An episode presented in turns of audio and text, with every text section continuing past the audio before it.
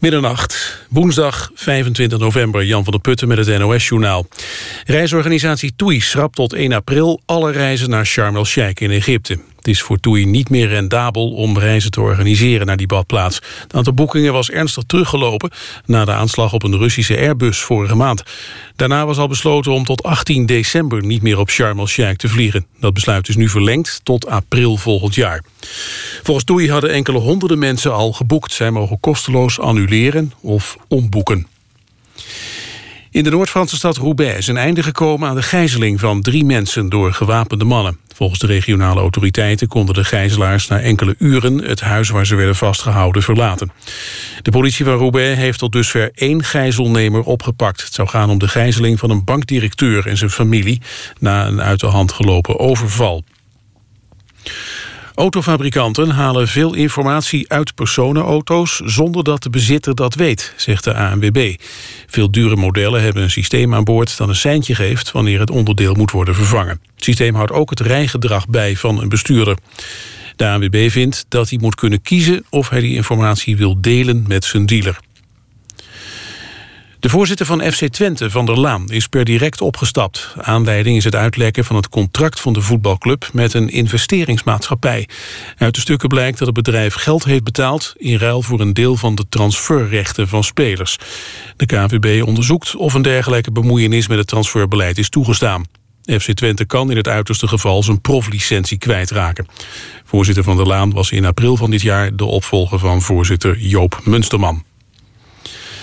Het weer nog vannacht steeds meer buien, maar ook opklaringen. Minimumtemperatuur een graad of 3. Overdag buien, vooral aan de kust. En het wordt 6 tot 10 graden. Dit was het NOS Journaal. NPO Radio 1. VPRO.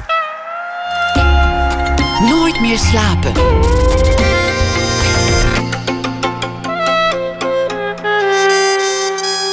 Met Pieter van der Wielen. Goedenacht en welkom bij Nooit meer slapen. Straks na één uur een verhaal van Don Duins. Deze week onze huisschrijver. Hij zal een verhaal schrijven over de voorbije dag. En dat even na één eh, voordragen. Er is Wieder Da, een komische film over de terugkeer van Adolf Hitler in Duitsland. Al een groot succes, maar er waren ook een paar mensen boos. Maar we beginnen met uh, Paul Batengronda. Wanderland is de titel van het nieuwe boek. De hoofdpersoon Igor Nast is kunstenaar. Heeft succes, fortuin en liefde gekend in zijn leven. Hij heeft zelfs zoveel huizen gekocht dat hij er soms wel eens eentje vergeet. Maar als hij wordt opgeroepen om zijn stervende vader op te zoeken, gaat het langzaamaan mis. Het wordt donker op de wereld. Paul Batengronda, 1981, is Vlaming, woont in Italië. Dit is zijn vijfde roman. Daarnaast werkte hij voor de Belgische televisie. Hij schrijft columns en zijn vorige boek Strauspark wordt op dit moment in Frankrijk verfilmd. Welkom, Paul Batengronda. Dank u wel. Ik moet je eerst excuses aanbieden, want uh, uh, er was vanuit VPRO stelselmatig de verkeerde titel van je boek de wereld ingeholpen via Twitter, Facebook en alle ja, andere kanalen. Alles voor niks geweest. Vrijheid is een duisternis stond daar, maar, maar dat, dat zou ooit de titel zijn, maar, maar toen toch weer niet, geloof ik. Nee, dat klopt. Dat was de, de titel die ik oorspronkelijk uh, aan het boek had gegeven. En um, de reden waarom de titel uiteindelijk toch veranderd is, is dat, um, dat ik eigenlijk een roman voor ogen had die ja, nogal um, zwaar zou moeten worden, zou moeten gaan worden. Um, maar toen ik aan het boek begon te schrijven, ja, dan wordt de titel eigenlijk iets heel abstracts. dus ik schreef het boek dan, mijn redactrice las het en ze zei ja, het boek is eigenlijk heel uh, persoonlijk en heel, kent heel veel mededogen. En ze zei, de titel past eigenlijk niet meer bij het boek. En dus heb ik het voor het eerst um, uh, ooit een titel alsnog veranderd naar een ja, titel die ik denk die beter de lading dekt. Wanderland. Wanderloest, dat bestaat ook. Hè? Dat is de, de, de, de behoefte om wat uit te waaieren. Mm -hmm. Wanderland, het gaat over het gebied waar het zich afspeelt. Zwitserland, Italië, Slovenië. Ja, klopt. En het, het, het, het, het, het wil het ook in de populaire cultuur zoveel betekenen als een plek, een, een soort magische, sprookjesachtige plek waar je je goed voelt. Dus het heeft die twee betekenissen. Het licht gaat langzaam uit op, op de wereld van de kunstenaar. Het mm -hmm. wordt, wordt steeds duisterder. Het is alsof ja. iemand de gordijnen langzaam dichtdraait als het een rolgordijn is. En, en hij, hij maakt zich zorgen. Het is een prachtig beeld voor een kunstenaar. Het, is natuurlijk ook een, een, een angstscenario. Ja, het hoofdpersonage Igor Nast ehm, is eigenlijk op de vlucht. En eh, zoals je net zei in de inleiding, is hij iemand die veel succes kent. Hij schilder, hij heeft een, een agent en zijn werken worden voor, voor hoge bedragen verkocht. En dat stelt hem in de mogelijkheid om op de vlucht te blijven, om in beweging te blijven. Hij heeft inderdaad ehm, enkele huizen, maar hij voelt zich daar eigenlijk niet goed. Hij, blijft liever op hotels wonen en rondzwerven. En de reden is dat hij, dat hij zijn uh, liefde kwijt is. En dat, die, dat dat hem beangstigt. Hij voelt zich heel eenzaam en, en die angst achtervolgt hem. En hij zegt, zolang ik in beweging blijf, of niet te lang op dezelfde plek blijf, lijk ik in staat te zijn om, om de grote duisternis voor te blijven. Hij is op de vlucht voor zijn eigen angsten. Ja, in zekere zin wel, ja. Ja, dat klopt. Ja. Het boek zit vol met angsten. Uh, vliegangst, angst voor de familie, angst voor bergen, uh, angst dat het licht uitgaat, mm -hmm. angst om, om op te drogen, angst om niet gezien te worden. Nou, het, boek staat werkelijk bol van de angst. Je zei het is een persoonlijk boek. Ben je bang? Ja, ik, heb, ik ben er heel dubbel in. Ik heb een, um, een heel uh, stoere um, uh, kant die, die, die, die immer maar vooruit wil. Um, en ik heb anderzijds effectief iets, ja, iets, iets vrij angstig. Um, hoewel dat, dat vaak over hele banale zaken gaat. Ik ben bijvoorbeeld niet bang van terreur. Ik ben wel bang van Mexicaans voedsel of een vliegtuig tussen Milaan en, en, en Brussel te nemen. Um, en ik heb, wel, ja, ik heb wel besloten om, toen ik dit boek ging schrijven, om daar iets, om daar iets mee te gaan doen. Of om dat, of om dat niet meer te verhullen in mijn uh, romans. Dat vind ik wonderlijk altijd, hoe mensen hun angsten kiezen. Dat, dat mensen bang zijn voor het een en dan het andere over het hoofd zien. Of juist op de vlucht voor de ene angst hmm. de armen van de leeuw uh, inlopen, als het ware, of de bek van de leeuw. Ja, dat is ja. Ik weet niet of dat zozeer een keuze is, maar het is effectief zo dat de angst te vinden nu. Het is misschien eerder dat. Um, dus je kan nog zo um, ambitieus zijn of zo wild als je wilt, maar angst vindt je op een of andere manier wel. En het komt erop neer natuurlijk om, om een manier te vinden om daarmee om te gaan. Um, want ik denk dat het belangrijk is om, om je angsten te erkennen en te definiëren. In taal om te zetten ook. Om ze niet, en om ze misschien ook wel te koesteren. Uh, ik, geloof niet, ik geloof er niet in dat alle angsten moeten ja, geneutraliseerd worden, zeg maar. Um, maar je moet ze wel ja, kennen en, en, en, en in je buurt houden of zo. Of, uh...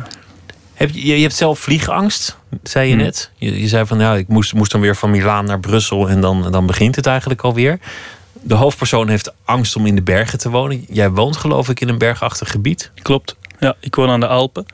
Um, en ik heb wel, ik heb daar ook een heel dubbele relatie mee ik voel me eigenlijk ook een klein beetje bedreigd door, um, door, een door het grote gebergte daar rond mijn, mijn dorp ligt. Want als mens word je nietig door de bergen. Ja, klopt. En, en dat is ook wel het mooie eraan. Het, geeft een, het is heel... Um, ja, het is moeilijk om, om, om, om, om grootheidswaanzin vol te houden als je aan de voet van de Alpen woont. Je beseft heel goed de, de relativiteit van de zaken. Anderzijds ben ik iemand die graag... Um, ver kan kijken. Ik, kijk graag, ja, ik sta graag op top van een heuvel, ik kijk graag over de zee uit of over een meer. En het feit dat de bergen je visueel ook insluiten en, en zeker um, je nog meer in hen lokt, zijn, want de bergwegen lopen naar boven en worden dan passen en worden weggeltjes. En ja, ik, ik krijg daar heel vaak een soort. Um, ja, paniek is een groot woord, maar ik voel me vaak onrustig daardoor. Ja. En ik merk intussen ook wel. gaan wonen. Ja, klopt. En intussen merk ik ook wel dat ik, uh, als ik uit een stad kom, Milaan is dichtbij, Turijn, of ik kom, kom, uit, kom van hier, uit Amsterdam of uit Antwerpen, weet ik veel. Ja, dat ik ook wel blij ben om terug in, de, in het ingekapselde van dat gebergte aan te komen. Het heeft zoiets, het staat verder van de wereld. Op een of andere manier. En um, het is daar veel gemakkelijker om, wat voor mij heel belangrijk is, um, om de, de, door, de steeds uh, verder donderende wereld een beetje op afstand te houden eigenlijk. Want is dat hoe je leeft? In, in de bergen, afgezonderd? Ik bedoel, je, je leeft er met je dochter en met je vrouw, maar je, je mengt je niet in het, in het leven, sociaal gezien? Ja, niet heel erg. Nu, ik zou dat ook niet doen als ik in Antwerpen woon of in Amsterdam, denk ik. Maar ik probeer, ik probeer het wel. Eh, ik probeer er in te beteren. En ik heb, me, ik heb me twee jaar geleden ingeschreven in, ik weet niet hoe dat in Nederland heet, in Vlaanderen noemen we het oudercomité van de kleuterschool van mijn dochter. En daar probeer ik toch ehm, enige sociale activiteit ehm, Is dat ook toe te angst? laten. Nee, dat is niet zozeer een angst. Ik ben wel iemand die, die niet meteen in een, in een sociale context ehm, eh, zijn positie vindt. Ik ben iemand die afwacht, de zaak bekijkt. eh, en dan besluit of, ofwel dat het me niet interesseert en dan, dan verdwijn ik weer. Ofwel dat het me wel interesseert en dan zal ik vaak ehm, proberen om een belangrijke positie binnen die groep in te nemen op, op een natuurlijke manier. Maar omdat ik dat dan net heel fijn vind om, om me daarin te geven en, ehm, en daarin mee te gaan. Maar het is wel een van de twee. Het zal nooit tussenin zijn. Of je doet mee en dan wil je ook meteen een toonaangevende positie, of, of je houdt je op de, Of ik de blijf vlakte, gewoon je thuis. blijft gewoon thuis. Ja, klopt. De, de hoofdpersoon zegt, die, die is schilder, succesvol, hij maakt doeken. Hij zegt, ik, ik schilder eigenlijk om, om mij van de mensen af te kunnen keren. Om, om, om me niet onder de mensen te hoeven begeven. Ja, ehm, hij zegt: Ik vind de realiteit eigenlijk eh, al moeilijk genoeg, als, zelfs als er een, een doek tussen zit. Hij gebruikt die kunst als een soort ehm, ja, filter. Ehm, en dan lukt het net. Eh, en het, hij, gebruikt vooral zijn, zijn carrière en zijn positie en zijn excentriciteit. Of zijn rol als schilder. Hij wordt bekeken als kunstenaar, als succesvol kunstenaar. En dat, dat, zo kan hij ehm, ja, zichzelf heel veel dingen permitteren, denk ik.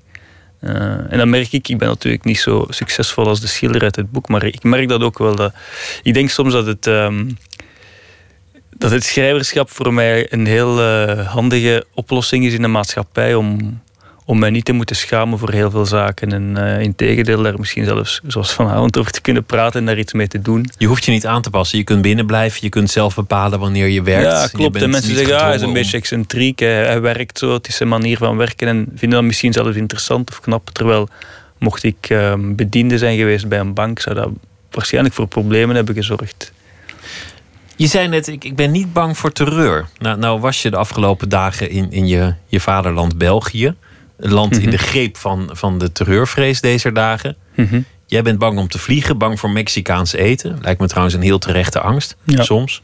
Soms ook niet. Als het lekker is, is het lekker. Maar oi, er zijn tortillas in omloop. Ja.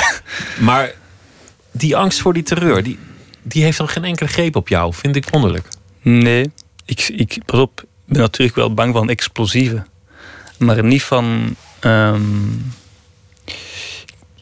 ik slaag er niet in om mezelf angstig te maken over het feit dat er... eh, ja, dat er heel veel onheil in de nieuwsberichten sluipt. Of dat er eh, aan de luchthaven militairen staan, omdat dat ehm, uit een soort ja, politieke overweging maar is beslist. Ik denk dat op, dat, op dat vlak ben ik dan weer heel erg ehm, rationeel en droog eigenlijk. Daar laat ik me niet door opwinden. Wat merkte je daarvan toen je de afgelopen dagen in Brussel was en je oude kennissen weer zag? Goh, ik, ben, ik ben zelf niet in Brussel geweest, maar ik heb wel vrienden die in Brussel wonen. En wat ik gemerkt heb, is dat ehm, de vriendin van een van mijn beste vrienden, dat zij, ehm, zij wonen op de grens van Molenbeek. Ehm, dat, zij, dat zij in het weekend bij, bij hun ouders zijn gaan slapen buiten de stad. Ik merk dat mensen voortdurend, nog meer dan anders al het geval is, eh, boven, hun, boven hun telefoontje hangen om elke mogelijke nieuwe verwikkeling, of het nu in Raqqa is, of in ehm, Frankrijk, of in Brussel, te volgen. En ik merk dat, dat elke impuls, hoe gek ook, of het nu een gerucht is of het is, het is groot nieuws, een soort ehm, bevestiging moet zijn voor ja, een, een, ja, een heel emotioneel gevoel. Hè. Angst voor iets wat we uiteindelijk niet kunnen definiëren. Ehm, dat merk ik wel. En ja, en ik merk tegelijk ook dat ehm, buiten in Brussel en de directe omgeving waar scholen ehm, tot en met vandaag eh, dicht bleven, et cetera, dat het leven ook gewoon doorgaat. Je, ziet, je ziet hier al dat mensen even kijken voor zijn zaal binnenlopen van waar zit hier de nooduitgang. Of dat, dat mensen Hmm. een beetje verschrokken eh, bij de deur zitten. Je vertelde vanmiddag aan, eh, aan, de, aan de redactrice dat je iemand kende die permanent een, een fles tomatenketchup in de tas heeft. Ja, dat is natuurlijk prachtig. Gisteren eh, ging ik eten met een, met, een, met een andere vriend en die had een meisje bij en die, die moest al lachen, terwijl is waar, maar ze, ze gaf toe van ja, ik, ik loop al twee dagen rond met een, met een fles tomatenketchup in mijn handtas. Om, om in het geval van een aanval mezelf te besmeuren en eh, als, als doodslachtoffer ehm, door te gaan. En dat is, ja, dat is zo mooi en zo triestig tegelijk. Het is, het is Maar zo best wel ver vooruit, ver vooruit ja, gedacht. het is wel ver vooruitgedacht. En je zou kunnen zeggen, ja, het is eigenlijk wel, wel een, mooi, een mooie en goedkope oplossing. Ehm, maar het zegt intussen zoveel. ehm, weet je, het is niet, het is niet nieuw. Hè? We, le- we leven niet sinds, sinds een week of sinds tien dagen met, de met terreurdreiging. We leven er al heel lang mee. Ehm, natuurlijk is het nieuw dat het zo dicht bij huis gebeurd is. In, in, in, in een stad waar velen van ons zijn geweest, dat is iets anders. Maar dat er in die wijken in Brussel problemen zijn, dat er straten zijn waar de politie niet durft gaan, dat die mensen daar zitten, dat is al, ook al, dat is al lang geweten. Dat weten de, de, de Belgische diensten al, al tien jaar of langer. In Nederland is de reactie af en toe zelfs wat arrogant. Dan, dan hoor je de hoogwaardigheidsbekleder zeggen: ja, hier gebeurt dat niet, want wij hebben wijkagenten en welzijnswerkers. Dat, dat, ik, ik hoop Ja. dat ze gelijk hebben, maar het kwam op Ja. mij een beetje hotain over. Ja, het is, het is vooral een beetje eh, armoedig op menselijk vlak, denk ik. Eh, als de buurman problemen heeft om te zeggen, ja, we hebben, we hebben een betere verzekering, dus wij zullen, als wij hagelslag hebben op onze wagen, dan brengen wij de wagen gewoon binnen, dus pech voor jullie. Dus ik vind het vooral een beetje arm. Nu, ik, heb er, ik moet zeggen, ik heb er zelf niet veel van gemerkt, maar ik hoor het inderdaad dat de reacties soms zo waren. Ehm, nu, los daarvan, ehm, is eh, Brussel zeker een stad, denk ik, die, die in het verleden soms te lax is geweest die wel goede bedoelingen had, maar die, die soms niet, niet hard genoeg heeft durven optreden. En ik moeten ook, allee, dat, is, eh, dat zal zeker gebeuren, maar we moeten ook zeker ehm, genoeg zelfkennis hebben om dat denk ik nu onder ogen te zien. Je schreef op Facebook: eh, Ik ben niet bang dat, dat er iets opblaast. Ik ben alleen bang dat ik niemand heb om te bellen om te vertellen wat ik heb gezien. Ja, eh, dat is een citaat dat, ehm, dat Yves de Smet van de Morgen uit het boek haalde. Omdat het boek Wanderlad is, is voor mij gek genoeg net een heel erg eh, persoonlijk boek. Een boek over liefde en familie. Maar doordat het ehm, die angstige potgrond heeft, dat maar die angstige sfeer of dat dat personage dat zo erg aanvoelt, ehm herkennen veel lezers ja, net nu helaas, en dat doet me natuurlijk geen plezier, maar wel de, de tijdsgeest erin. Ja, dat klopt. Maar het is een veel wezenlijker angst. Ik bedoel, angst om opgeblazen te worden is een hele concrete angst. Maar angst om je leven alleen te leven. Of om Ja, niet gezien precies, te ja. zijn. Of, Ja, om, of om, een, om een leven te hebben geleid waarin je nooit jezelf kon zijn. Nee, dat, zijn, dat zijn wezenlijker dingen, lijkt me. Mensen vragen, ik heb, ik heb die vliegangst, dus ik, ik, ik rij met de wagen. Ik, ik stap niet meer op vliegtuigen sinds enkele jaren. En mensen vragen me dan, ben je bang om neer te storten? Maar daar, gaat het helemaal niet over. Ik ben niet bang. Ik vind neerstorten is één probleem, dat is een erg probleem. Maar volgens mij lost dat ook een heleboel andere problemen op. Dus alle problemen die je dan in je leven hebt, is geen probleem meer. Ehm, maar de, de angsten die, die ik beschrijf of die, die ik voel, want het is op dit moment hetzelfde, ja, zijn veel minder eh, concreet inderdaad. Zijn niet, eh, ik, ga, ik ga bloeden of ik ga ontploffen, want dat is een, dat is een probleem dat meteen ook voorbij is. Maar, ehm, Maar zit er een soort oerangst onder al je angsten? Goh ja. Misschien, ehm, misschien zit er wel een soort eh, onnoemelijke heimwee achter of zo, op een of andere manier. Ik denk dat eerder zoiets is. Angst om niet zozeer alleen te zijn, want ik, ik heb een vrij solitair leven en ik hou er ook wel van, maar om, eh, om misschien geestelijk alleen te zijn. Of om... eh, Onbegrepen te zijn. ja, en, en vroeger, vroeger had ik wel eens een, een, een, een onaangenaam gevoel als ik reisde tussen Italië en België, waar ik allebei een, een huis had toen. En ik was ongeveer halverwege in Zwitserland. Dan was ik ver van het ene en ver van het andere. En dan, dan overviel me wel eens een gevoel van grote tristesse.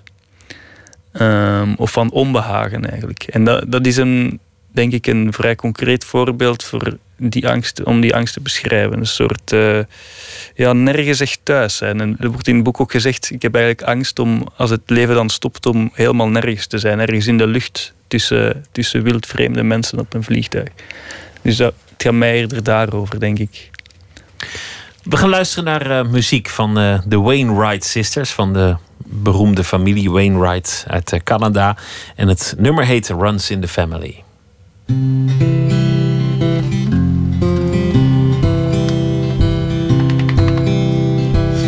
I can't get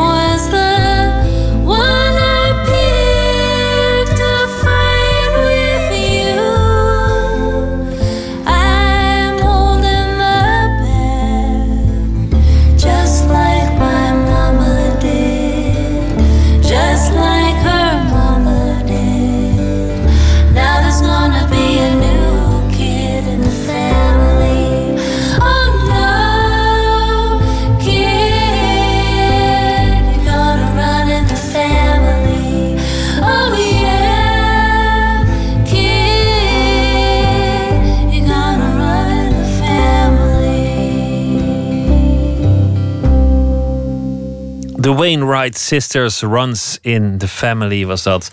Paul Bategronda is hier eh, te gast. Hij is uh, Vlaams schrijver, woonachtig in Italië. Hij uh, schreef een boek met de titel Wanderland. Zijn vijfde roman alweer. Ik las vandaag ook in je eerste boek, in je eerste boek... nemen wij dan samen afscheid van de liefde. Ja. Totaal andere stijl. viel echt op. Bijna alsof het een andere schrijver was. Ja, dat... Cynisch, komisch. Mm. een... een kijk in het hoofd van een personage die hard denkt, grof is bij vlagen. Ja, dat klopt. Um, hoewel hij ook al in hotels leefde, bedenk ik nu. Hij leefde wel al in hotels. en het we hebben ook... de constant in mijn werk gevonden. Ja.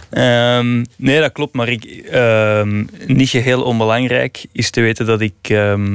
ik heb Wanderland geschreven in mijn 34ste levensjaar. En uh, het boek dat, mijn eerste boek toen op 2, 2, 23 jaar. Dus ik was ja, ik was echt. Het mooie daaraan was dat ik veel wilder was nog. Um, en een beetje in, in het rond schoot.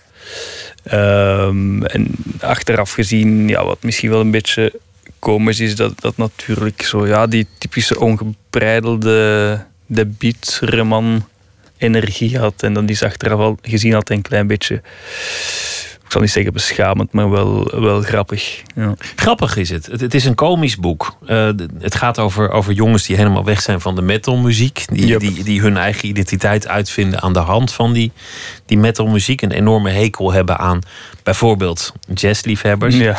Maar er zitten dan kleine grappen in die, die ik komisch vond. Over dat die jongen zo'n gevoelige huid heeft dat hij altijd last heeft van de hitte en de zon. En daarom baalt dat hij altijd zwarte kleren moet dragen. Dat soort dingen zaten, zaten erin. Wat, wat is er gebeurd? Hoe kan het dat je, dat je ter hoogte van je vierde boek ineens anders bent gaan schrijven? Een van de belangrijke dingen, denk ik, is dat ik ehm, na mijn derde boek heb besloten om humor enkel nog toe te staan als, ehm, als hij eigen was aan de scène.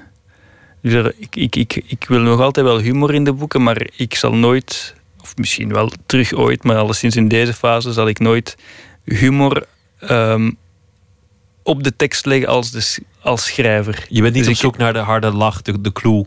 Nee, en ik, ik, zal, ik zal nu proberen om. Er gebeuren veel geestige dingen in het leven. Ehm, en die mogen mee in het boek. Maar ik zal niet een tekst schrijven en die dan bij wijze van spreken gaan redigeren om hem geestiger te maken. Om, of, of, of punchlines of zo toe te voegen. Dat zal ik echt nooit meer doen in een roman. Dat doe je in een column. Ik doe dat in columns.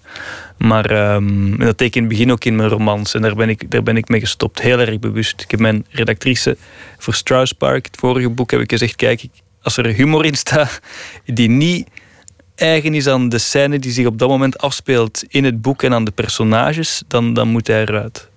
In het begin is dat denk ik iets wat je ook misschien doet als schrijver omdat, omdat je wil scoren. Absoluut, Omdat, omdat ja, je de- lachers op je hand wil krijgen. Nee, dat is ook zo. En ik wil, eh, ik wil eh, bijna, elk, bij- bijna elke alinea in dat boek eindigt met, die, met een soort... Klap ja, met, erop. Een, met een klapje of zo, ja. En, en, het is pas door... ehm, ik denk ook gewoon door als persoon rustiger te worden. Maar door meer vertrouwen te krijgen in, in het romanschrijven. Nu, vertrouwen is altijd een groot woord als het over romanschrijven gaat. Maar misschien meer gewenning. Ehm, ja, en heel extreem in, in Wanderland eigenlijk. eh, heb ik me voorgehouden om, om de zaken gewoon te vertellen. Op een eh, rustige, economische manier. In Strausspark, je vorige boek, een, een echte Amerikaanse roman, speelt Mm. ook eh, daar. Worden de personages al kwetsbaarder? Het cynisme is er vanaf. Men, mensen Ja. laten hun, hun onfeilbaarheid zien, hun twijfel, Ja, ik denk dat hun dat... eenzaamheid. Ik denk dat dat inderdaad het eerste boek was waar, waar die, die, die stap werd genomen. Waar, de, waar ehm, stijl of humor niet meer diende om, ehm, om die kwetsbaarheid te verbergen of te maskeren. Viel het ook samen met de verandering in je, in je eigen bestaan? Dat je dacht, ik, ik hoef eigenlijk niks te overschreeuwen. Ik laat gewoon zien wie ik ben.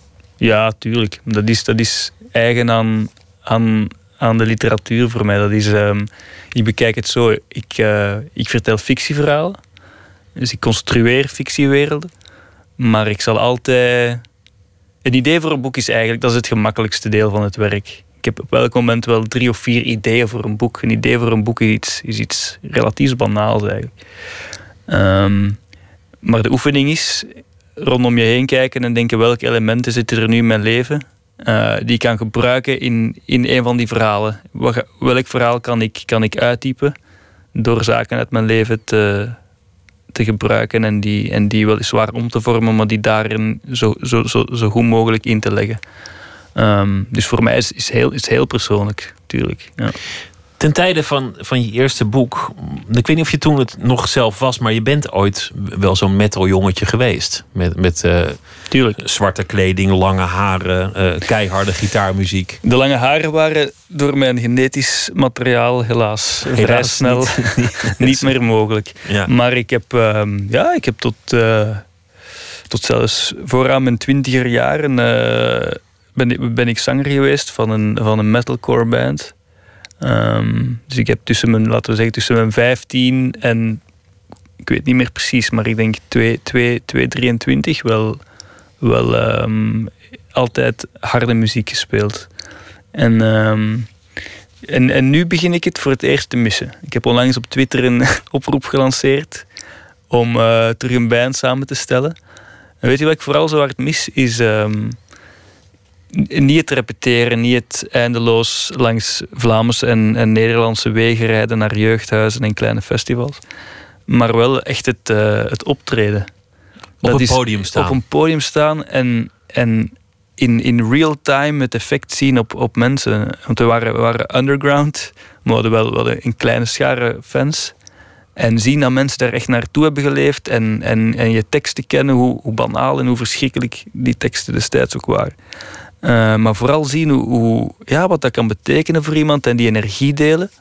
Dat is zo. Alles wat ik daarna heb gedaan, is telkens grotere, heeft telkens een grotere afstand. Een boek. Daar zie je je publiek eigenlijk niet echt. Ja, Nee, nee, eh, ja, Mensen misschien. komen wel eens iets vertellen of, of, of, of, of komen iets vragen of zo. Dat is, maar dat is, dat is altijd al, dat is al door een, door een ehm, rationalisering gegaan. En dat is, al, dat is, al, dat is, dat is dialoog en dat is eh, veel genuanceerder. Een roman is natuurlijk ook een veel genuanceerder product dan een metalnummer van twee minuten en een half. Ehm, en ik schrijf, nu voor, eh, ik schrijf een scenario voor een televisiereeks. Dat is zo mogelijk nog meer machine tussen de tekst en het uiteindelijke product. Want er gaat een, heel, daar gaat een crew van 70 mensen tussen zitten. En, en dan gaat het naar het televisiestation. Dus de, afstand vergroot alleen maar. En het prachtige aan die, die tijd ehm, met die band en die optredens was... Ja, dat was echt samen zweten met de mensen. En dat was dan hardcore. Dus die podia die waren hoop, en al een, bierbak hoog.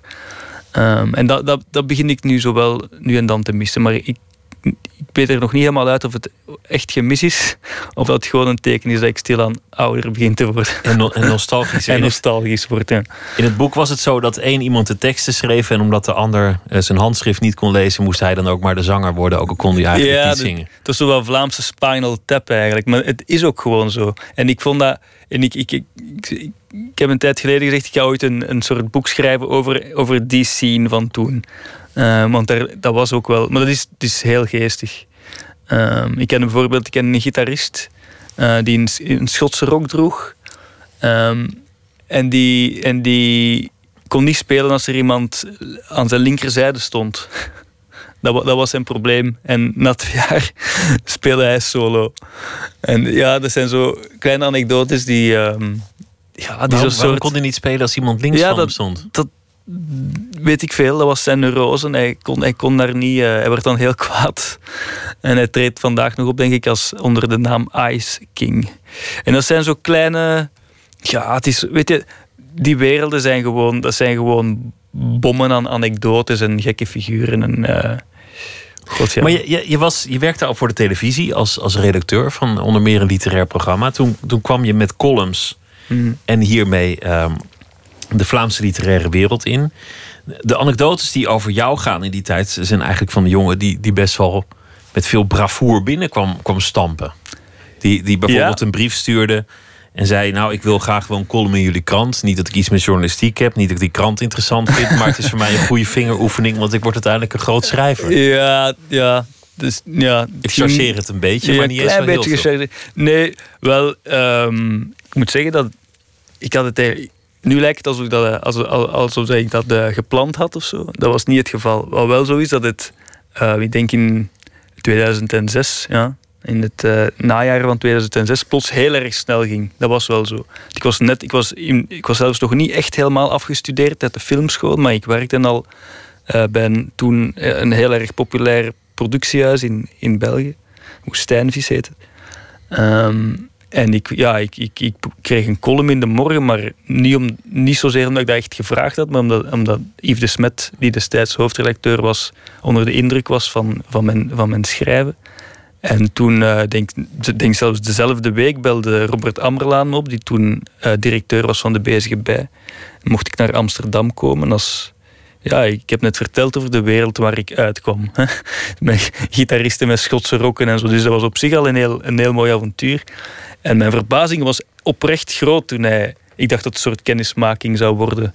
Ehm, maar mijn verbazing was erg groot toen hij mij gewoon een contract aanbood. En, en, eh, en we moeten weten dat ik tot op, op dat moment nooit iets meer had geschreven dan een column of, of, of drie pagina's in de filmschool. En hij vroeg me, ga je schrijven kort verhalen of een roman? Ik zei, ja, laten we dan maar meteen een roman doen.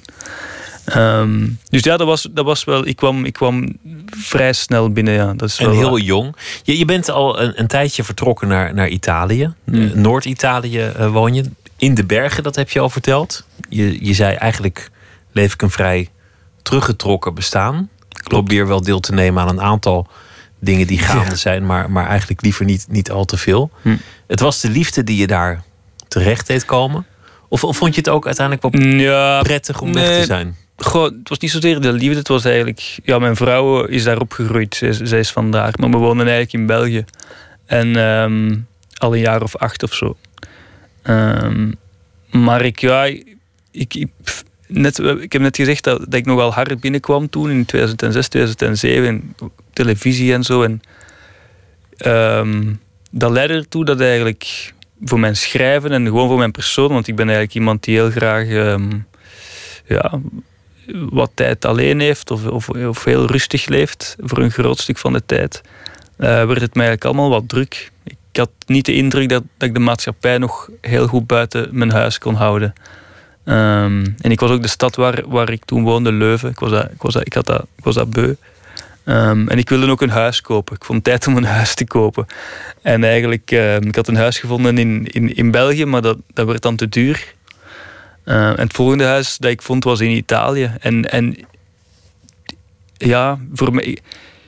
Moet Maar dan, dan zocht je er al met een half oog. Want je, je Ja, vindt niet maar- zomaar een huis in Italië. nee, nee, toch? maar ik, mijn idee was waar ik, waar ik het eerst een leuk huis vind, daar, daar kopen dan. Voor mij is het heel belangrijk, mijn directe omgeving, om me goed te voelen. Ik heb, ik ben al, ik heb depressies gehad, puur omdat ik me niet goed voelde in, in het appartement dat ik huurde. Het is voor mij echt heel belangrijk om me op een plek goed te voelen en om mijn eigen wereld te kunnen creëren. Ook om te kunnen werken natuurlijk.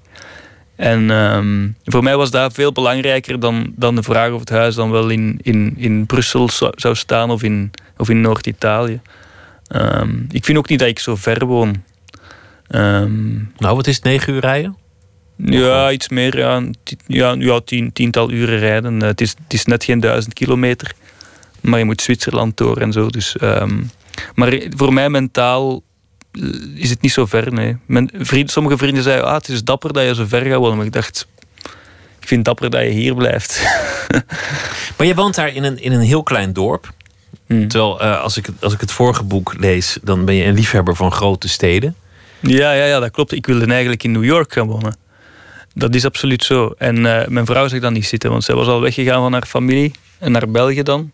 En nog verder weggaan, dat, dat vond ze helemaal niet, niet fijn. Ehm, ik, heb geprobeerd te forceren voor een moment, maar dat, ja, dat had dan weinig zin. En ik was in New York eigenlijk met een vriend.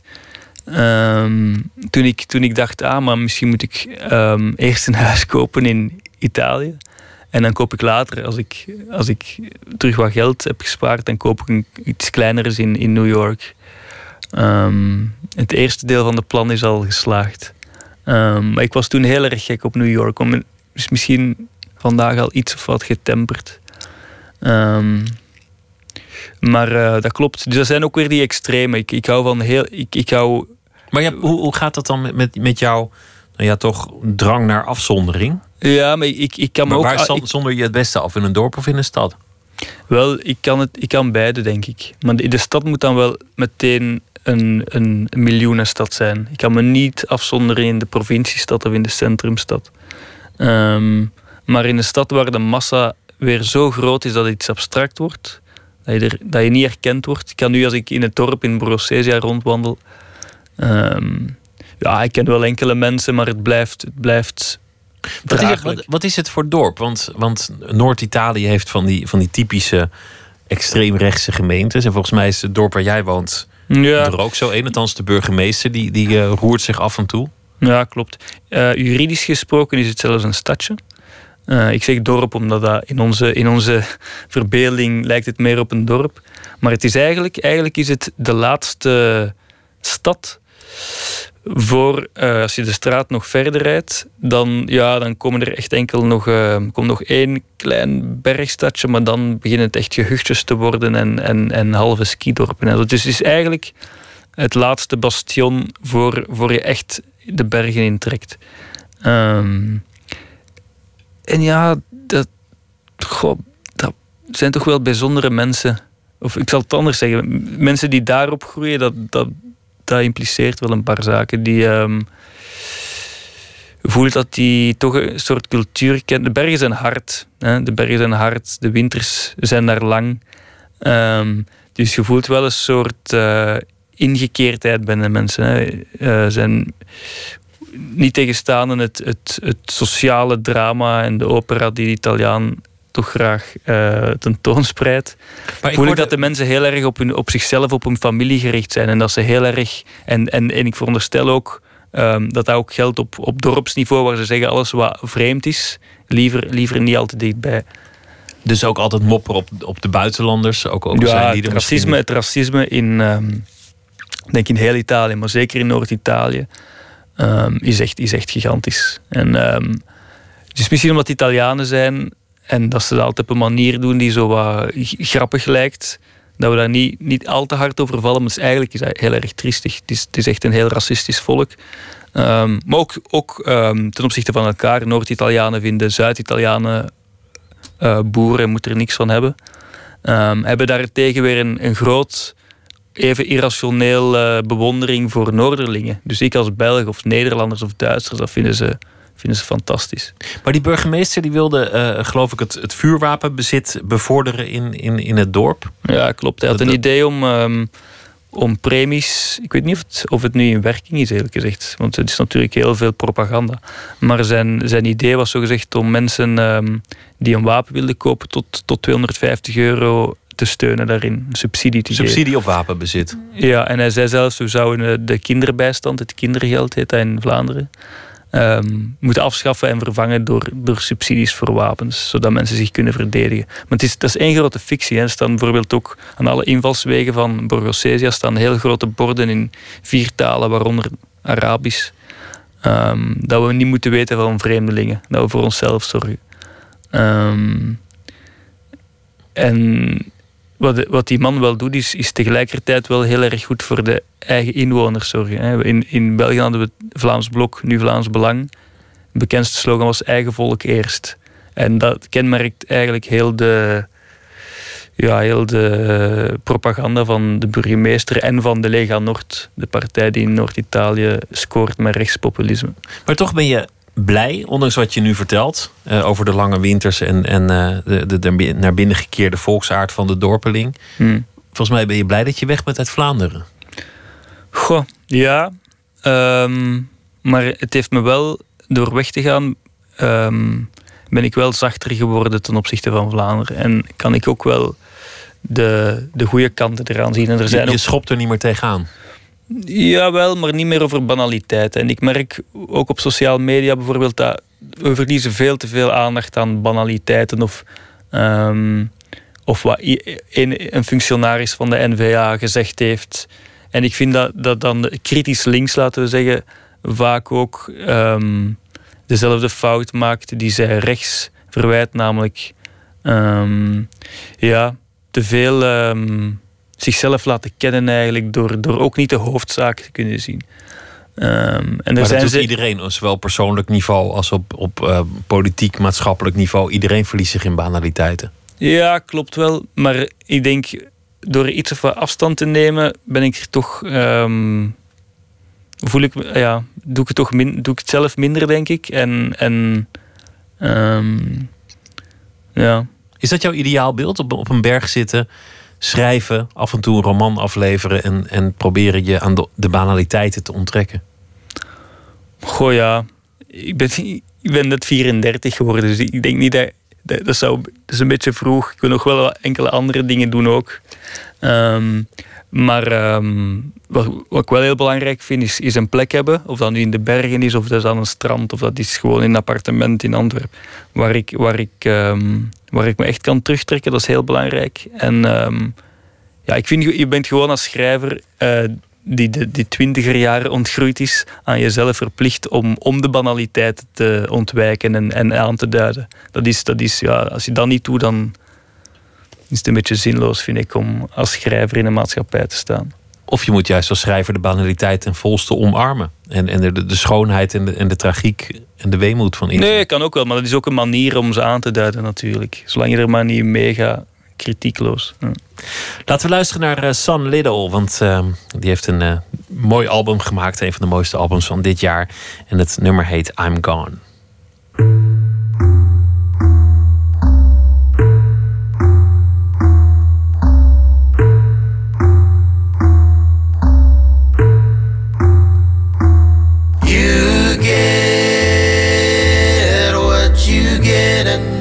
expect a thing.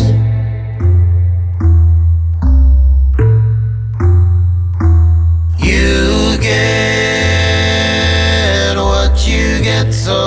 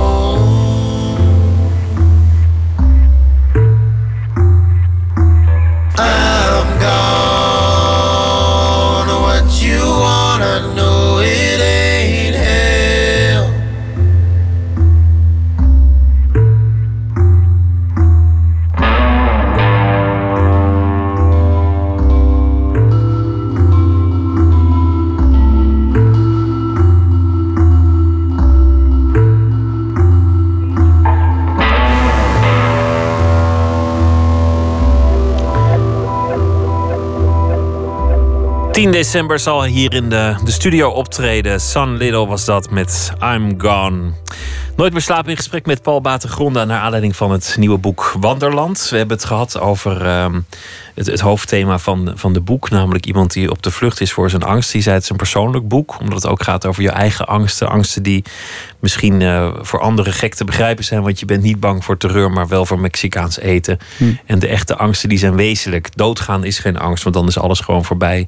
Maar een, een eenzaam leven, niet gezien zijn. Een soort melancholie die je soms overvalt tussen twee plekken om, om niet gekend te worden. Dat is misschien een echte angst. We hebben het gehad over de ontwikkeling in je schrijfstijl. Dat je, dat je een jonge schrijver was die vooral wilde scoren met, met humor, maar die later dat heeft afgezworen en vrij radicaal.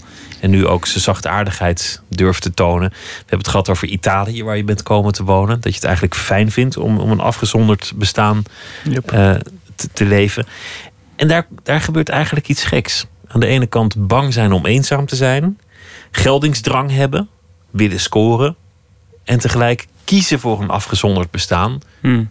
Je- het is alsof je bang bent dat de mensen je willen en bang dat de mensen je niet willen. Dat eh, bespaart mij drie jaar therapie, denk ik, die conclusie. Nee, dat is zo. Maar ik ben, ehm, ik ben ook heel erg controlegericht. Dus ehm, i- ergens anders wonen is een, een grote manier van controle. Want ik weet wanneer ik ehm, naar België of Nederland kan komen. Ik weet wat ik daar zal doen. Ik kan de, de aandacht voor mij, voor mijn werk natuurlijk ehm, afmeten en in de tijd beperken. En dan weer verdwijnen. En dat, die combinatie, of omgekeerd, kan als ik me te lang verveel in Italië of ik mis mijn vrienden, dan kan ik in mijn auto stappen. Helaas niet op het vliegtuig, maar wel in de auto en ik kan naar hier komen. En, en ik denk die, ja, zo die heel duidelijke eh, opdeling, dat dat mij wel ehm, helpt. En familie, want in het boek Wanderland heb je iemand geportretteerd die zijn familie helemaal niet kent. Hm. Het is ook een ingewikkelde familie, want eh, Ja, papa is- heeft vele relaties gehad en bij elke relatie ook alweer een kind verwekt. Klopt. Dus het is een, een, een beetje een ravage. Ja, het is een wirwar van half zussen, half broers en toestanden. Ja. Ehm, Jij leeft ook ver van je familie. Ja, ja dat klopt. Maar ik, ik ben de oudste eh, thuis. Ik ben de oudste zoon van mijn ouders. En ik heb eigenlijk, ik had als kind al een, ehm, een, een positie buiten, eh, ehm, mijn ouders hebben in, in hun huwelijk vier kinderen gehad. En mijn vader in zijn tweede twee jonge kinderen. Ehm, maar in die eers- eerste vier kinderen, dus waar ik ben opgegroeid, was ik, was ik al eigenlijk al van dag één iemand die buiten het groepje stond. En een soort van ehm, ja, herderfunctie opnam eigenlijk. Dus ik zou misschien niet meteen echt meespelen. Maar ik zou wel, ik zou wel zorgen dat iedereen ja, veilig was of zo. Ik zou tegen mijn moeder zeggen, je moet mijn broertje iets dichter bij de, bij de huiskant houden. Want hij, hij wandelde dicht bij, bij de straat. Nu, mijn ouders waren prima ouders en zeer verantwoordelijk. Dus dat was ook helemaal niet nodig. Zegt alleen maar iets over mijn positie. En die is eigenlijk, ehm, is eigenlijk niet, heel, die is niet veranderd. Dus ik weet momenteel ook nog wel hoe mijn, ehm, mijn, mijn, mijn broer en mijn zus, dat die leven, of die oké zijn, of die gezond zijn. Maar jouw vader heeft jonge kinderen die, waarvan er één zelfs jonger is dan jouw eigen kind. Ja, dat klopt. Dus, dus eigenlijk sta jij nu in dezelfde fase als jouw vader, namelijk ouders van jonge kinderen. Ja, dat is zo. Ja, Dat, dat zo. lijkt me ook dat dan, dan de, de verhouding tot je vader een beetje op de schop gaat. Om, omdat je het over dezelfde dingen hebt. Omdat je misschien tegelijk luiers koopt. Of het tegelijk eh, bezig bent Ja. met bepaalde boeken voor Gewoon- het kind. We zijn, ik denk dat we, denk dat we, dat we daar zo, we zijn er anders in echt. Want hij, ja, het, het, het, het staat mij wel toe op een andere manier naar mijn vader te kijken of om die zaken te, te herbeleven of te vergelijken of zo. Maar het is niet zo dat we, dat we samen, ja, misschien, misschien over een app of zo op de iPad van Ja, daar kunnen ze mee bezighouden of zo. Maar het is niet zo. Ja, ik snap wel wat je bedoelt, maar ik denk dat. eh, ja, het is voor mij. ehm, wat, wel, ja, wat wel een leuk gevolg is, is dat we onze kinderen samen heel erg goed kunnen laten spelen, natuurlijk. Dus dat geeft wel een soort. Dat is een, een beetje gek is, natuurlijk. Normaal zouden wij nu de, de grootvaderrol kunnen opnemen. En weet ik veel, naar de zoo gaan of zo. En dat doen we ook wel, doen we ook wel. Maar door het feit dat hij vader is van kinderen die ongeveer dezelfde leeftijd hebben, ehm, ja, heeft dat vooral denk ik ook gevolgen voor, ehm, voor, mijn, voor mijn dochter. Omdat ik kan niet, ik kan niet bijvoorbeeld mijn dochter heel, heel erg verwennen en toch proberen een correcte opvoeding te geven aan zijn kinderen die gewoon in hetzelfde treintje zitten in, in de Efteling, bij wijze van spreken. Maar goed, ja, tegenwoordig zijn dingen eh, anders. Ik bedoel, Ja, absoluut. in de traditionele zin, dat bestaat. Maar, maar je, je, je hebt er geen last van dat er veel afstand is. Ik bedoel, dat, dat past ook in je, in je plan van milde afzondering om, om je familie gewoon niet te zien.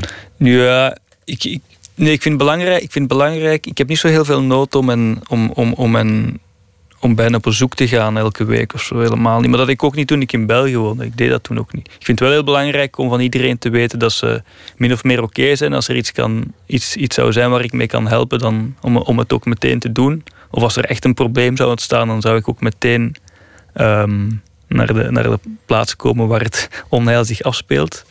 Ehm, maar ik vind de mentale nabijheid eh, belangrijker dan, dan de fysieke. En ehm, ik heb, Heb, je die rol van buitenstaander ook nodig om, om goede literatuur te kunnen maken? ik denk dat dat bijna per definitie de, de positie van de schrijver moet zijn. Ehm, Je moet niet mee willen doen. Niet meegaan in, in wat je eerder de nee, banaliteit nee, ja, er zijn schrijvers die heel erg meegaan en die heel geëngageerd zijn, maar dat is een bepaald type schrijver. Maar ik denk dat de meeste schrijvers eigenlijk. eh, ik denk dat dat ook is wat dat Moelis bedoelde toen hij zei: je wordt geen schrijver, je bent schrijver. Ik denk dat dat daar heel erg op neerkomt. Een bepaalde manier van leven hebben, een bepaalde afstand en tegelijkertijd moet je ook wel heel erg kunnen aanvoelen ehm, wat er leeft, maar zonder, volgens mij, zonder. Ehm, tenminste voortdurend eh, mee te gaan in die stroom. Ehm, ik vind het wel heel mooi als schrijvers zwakke plekken hebben of dingen waar ze van houden, waar ze dan natuurlijk wel zich engageren, natuurlijk. Maar ik denk ehm, dat literatuur ontstaat door, vooral in eerste instantie, niet zozeer door mooie zinnen te kunnen schrijven, maar door, door die positie. Een van jouw favoriete schrijvers is eh, Richard Yates. Klopt. Je, je hebt wel eens, eh, geloof ik, een motto zelfs gebruikt eh, van In hem. Strauss Park, ja. En, hij- en hij is eigenlijk een schrijver die, wat jij de banaliteit noemt, juist in de ogen kijkt en gebruikt als een uitgangspunt voor, voor zijn boeken. Ja, wat hij heel goed kan is in een scène waar mindere schrijvers voor alle duidelijkheid, ik reken mezelf tot die groep na een tijd niet meer durven toekijken. Hij blijft gewoon zitten. Of meer dan, hij komt misschien op dat moment zelfs pas binnen in de scène. Hij is iemand die ehm, banaliteit beschrijft in de zin dat hij ja, rond huwelijken werkt en, en, en schijnbaar En altijd banaal- drankmisbruik. ja, het is, het is altijd zeer eh, doortrokken van alcohol, dat klopt. Maar ehm, ja, de manier waarop hij precies dat doet wat we net zeggen, hè, de, de onzichtbare man in de kamer blijft en de zaken blijft beschrijven, is tegelijkertijd zo hard, zo hard, maar het wordt daardoor nooit ongevoelig. Het blijft, het is altijd heel emotioneel geladen. Ehm, en ik vind, ik vind dat is een heel inspirerende schrijver eh, geweest. En allee, ja, is nog altijd. Maar ehm, dat is precies die oefening die je als schrijver denk ik moet maken. Eh Groenberg zou het iets in de zin van... als, als, als ik mezelf begin te schamen, wordt het interessant voor de lezer. Niet wegkijken. Niet wegkijken. proberen de lezer te redden. Ja, ja en vooral jezelf ehm, niet redden. Want de lezer die kan veel aan, denk ik. Maar het is vooral de oefening om, om je eigen ja, frustraties, angsten, noem maar op, ehm, te durven ontleden. En zo lang mogelijk eh, bij de zaak te blijven voordat, voordat je met je ogen gaat knipperen. Je hebt het over solitair leven, over, over een buitenstaander zijn, eh, o- over geen deelnemen. Je bent niet een van de kinderen, je bent de herder die, die een beetje op een afstand. Dat was nu een vrij, toekijkt. een vrij christelijk beeld, besef ik nu. Maar, ja, Maar- begrijpen wat ik bedoel. Je hebt wel ten volste gekozen voor het gezinsleven. Met, met je vrouw en, en, en met je dochter. En het lijkt niet alsof dat je angst inboezemt. Terwijl je daar natuurlijk ook Nee, het was wel heel erg... miljarden angsten op kan projecteren. was wel heel erg moeilijk voor mij. De aanpassing van ehm, een kinderloos leven naar, eh, naar een kind. Ik heb daar heel lang moeilijk mee gehad. Niet, natuurlijk niet met de liefde voor dat kind, dat spreekt voor zich, maar met mezelf terug. ehm, ja, die relaties, zijn natuurlijk relaties die heel erg dicht eh, op de huid kleven of zelfs daardoor prikken. Hè. Kinderen. eh. Maar ehm, ja, die eerste jaren dat was echt niet zo, niet zo evident eigenlijk. Dus ik, het was zeker niet vanzelfsprekend voor mij. En ehm, ik weet dat ik, ik, ik was daar heel angstig over, omdat ja, ehm, ik wilde dat ook heel erg goed doen. En, en zeker als ik dan, eh, mijn vrouw ging heel snel vroeg terug, eh, terug werken. Zij was vaak eh, al weg toen ik opstond. En ik weet helemaal in het begin, als het echt zo nog een, een, de babyfase of de echte peuter, peuter. Ja, ik vond, ik, dat woog me wel zwaar. En, en ehm, Heeft dat je ook zachtaardiger gemaakt als schrijver? ja, dat, dat, dat kan haast niet anders, denk ik. Ja. Ehm, ik heb zelfs ik heb soms ook gedacht van dat de, de kleuren en de, en de dynamiek in emoties wordt zoveel groter. Ehm, ten opzichte van allee, daarvoor, toen ik geen kinderen had, dat ik soms ook denk van. Dat ik, ofwel, ja, misschien zijn er sterkere schrijvers dan ik met meer verbeeldingskracht en een emotioneel voelveld. Maar het lijkt me gewoon ook heel moeilijk om echt om te schrijven zonder dat je een kind hebt. Het wordt gewoon, ja, het is zo- zo'n essentieel. Omdat het intenser is. Ja, het maakt alles zoveel intenser. En, en er zijn schrijvers die zich blijkbaar echt heel goed kunnen inbeelden wat het is zonder het zelf te beleven. Maar ik ben daar geen van, denk ik. Ehm, maar, ehm, maar het is voor mij zeker geen, ehm, geen, geen van, vanzelfsprekendheid. En ook als schrijver heb ik ook echt mijn, mijn plek terug moeten vinden. Ehm, als, allee, in de combinatie met mijn vader te zijn. En dat is, dat is intussen wel gelukt, maar dat, dat heeft wel lang geduurd. Het leven werd intenser met, met angsten, met verantwoordelijkheden. En, en uiteindelijk heeft het je een betere schrijver gemaakt. Wel, ik denk het wel. En ik denk, je zei, zoals alle schrijvers zeggen die geen kinderen hebben, mijn boeken zijn mijn kinderen. Ik zei het ook. Ik kan u verzekeren, dat, dat is niet zo. En ik denk, literatuur is heel belangrijk voor mij. Mijn boeken staan het dichtst bij mij, laten we zeggen, in de zaken die niet, eh, geen hart hebben en geen bloed hebben stroom. Maar ik denk dat je een betere schrijver wordt als er net die 2-3 millimeter afstand wel tussen zit. Dank dat je te gast wilde zijn. Wanderland is de titel van het eh, boek. Paul Batengronda, dank. En een eh, Dank u. goede nacht. Zometeen gaan we verder met eh, Nooit meer slapen. Twitter, het VPRO NMS. En we zitten ook op eh, het Facebook gebeuren. Tot zometeen. Op Radio 1. Het nieuws van alle kanten.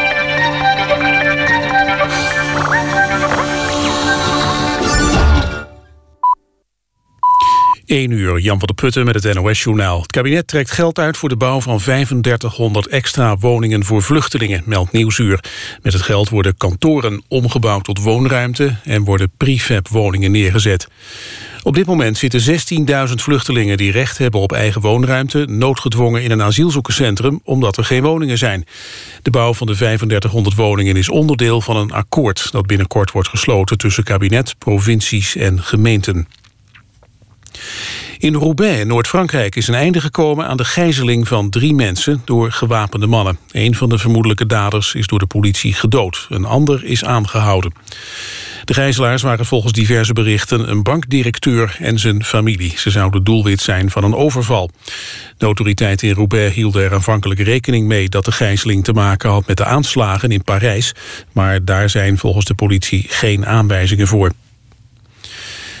Reisorganisatie TUI schrapt tot 1 april alle reizen naar Sharm el-Sheikh in Egypte. Het is voor TUI niet meer rendabel om reizen te organiseren naar die badplaats.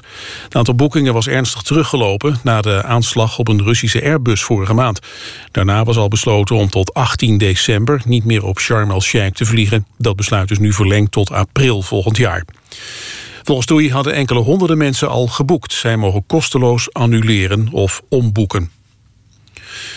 Auto's geven informatie door aan de fabrikant... zonder dat de automobilist dat weet. De ANWB komt met die waarschuwing na internationaal onderzoek. Nieuwe auto's geven een seintje als een bepaald onderdeel moet worden vervangen. Ze houden ook informatie bij over rijgedrag. Bijvoorbeeld of iemand hard rijdt en vaak remt. Dat kan van invloed zijn op de garantie, zegt de ANWB. Volgens de organisatie moeten automobilisten zich ervan bewust zijn... dat hun auto zulke informatie verzamelt.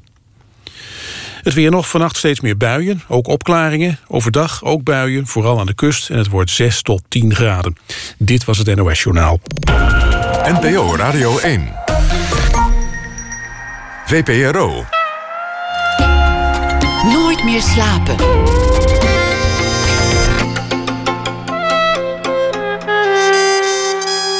Met Pieter van der Wielen.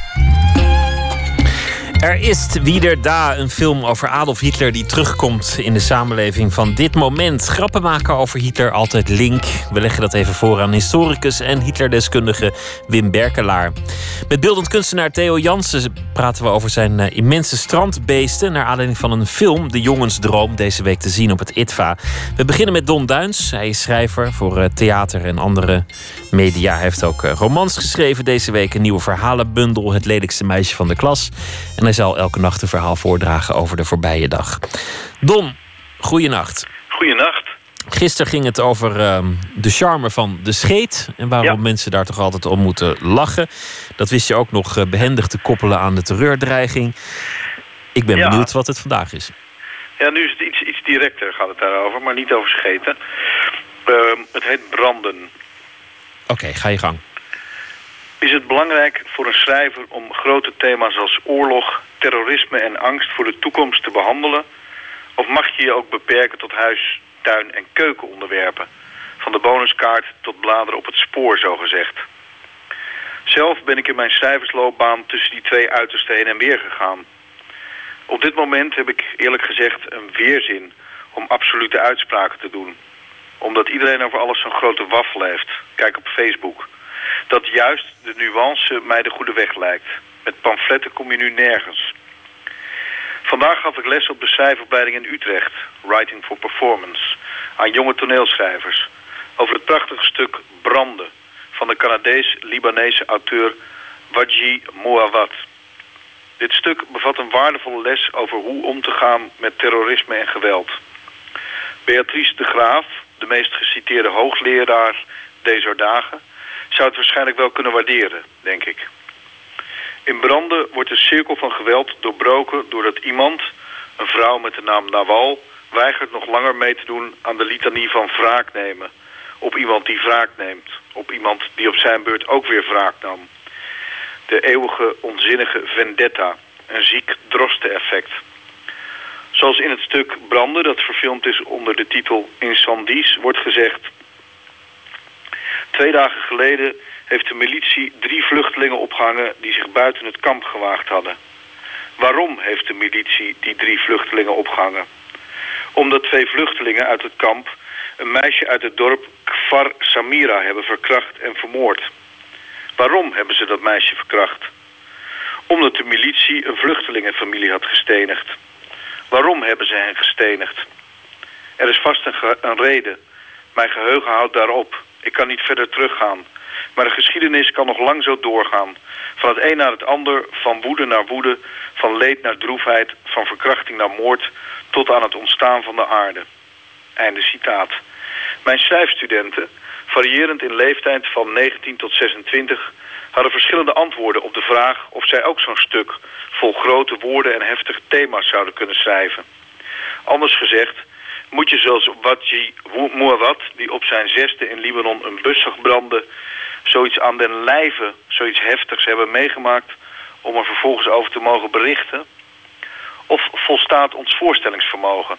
Zoals één student zei, ik kan me heel goed voorstellen hoe een granaat mijn lichaam uit elkaar rijdt. En, zei een andere student, komt iets dat op oorlog lijkt niet akelig dichtbij. En daarmee vanzelf een heftige thematiek. Niet dat je daarop zit te wachten natuurlijk. De discussie werd fanatiek van beide kanten. De les duurde langer dan gepland. Waar iedereen het over eens was, is dat het stuk branden juist werkt omdat Wadji Moawad niks relativeert, niks gladstrijkt. Het stuk ontrolt zich als een gruwelijke detectieve, maar wel een met een hoopvolle uitkomst. Een conclusie waarvan je hoopt dat alle reaguurders, opiniemakers en schreeuwers hem tot zich willen nemen in deze angstaanjagende dagen. We hielden niet van oorlog en ook niet van geweld. We hebben oorlog gevoerd en waren gewelddadig. Tegenwoordig rest ons alleen nog onze mogelijke waardigheid. We hebben in alles gefaald. We kunnen misschien alleen nog dit redden. De waardigheid. Soms zijn er genoeg opinies geuit. Is er genoeg geschreeuwd. En is er meer in een literaire tekst te vinden dan in welk krantencommentaar dan ook. Overigens komt de voorstelling Branden over een paar maanden terug in het theater. Ik raad u aan te gaan kijken. Dankjewel Don voor eh, deze beschouwing bij eh, hoe je een goede tekst maakt over de, de angst die het leven deze dagen lijkt eh, te beheersen. En, en of je dat eigenlijk altijd moet, moet blijven proberen.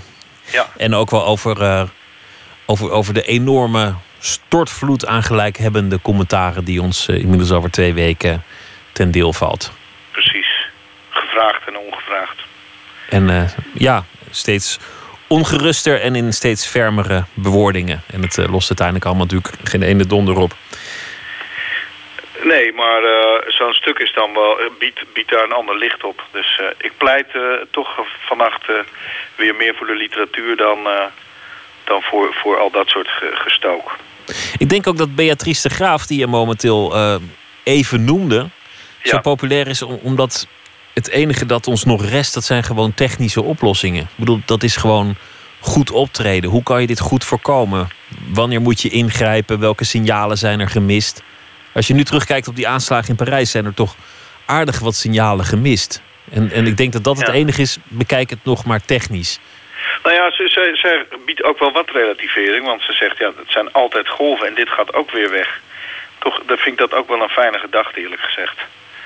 Dit is al de vierde golf, geloof ik, sinds de oorlog van terrorisme. En dit gaat ook weer weg. Dat, eh, ja, Ook dit zal eh, voorbij gaan. Dat is een hele fijne gedachte. precies. Don, dankjewel. Goeienacht en graag weer tot morgen. Tot morgen. Nou, alle platenzaken van Nederland die zijn in de wolken, want eh, het is er druk en iedereen komt voor hetzelfde, namelijk het nieuwe album van Adele, 25. Het eh, verpulvert alle verkooprecords waar je bij staat. En we gaan luisteren naar een nummer, we ontkomen er niet aan. Hier is Adele met Remedy.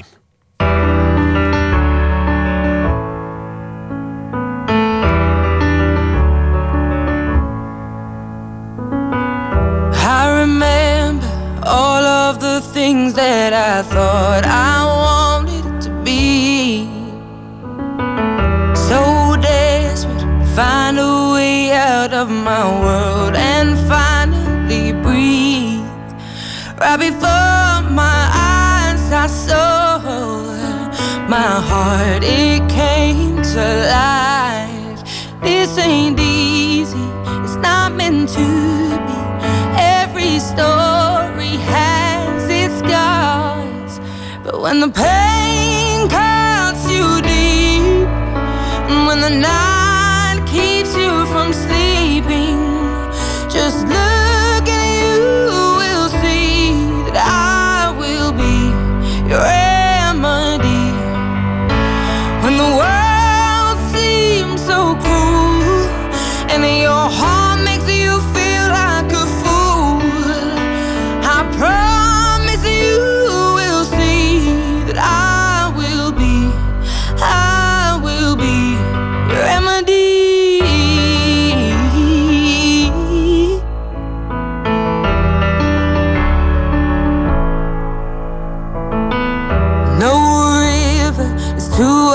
too deep for me to swim to you.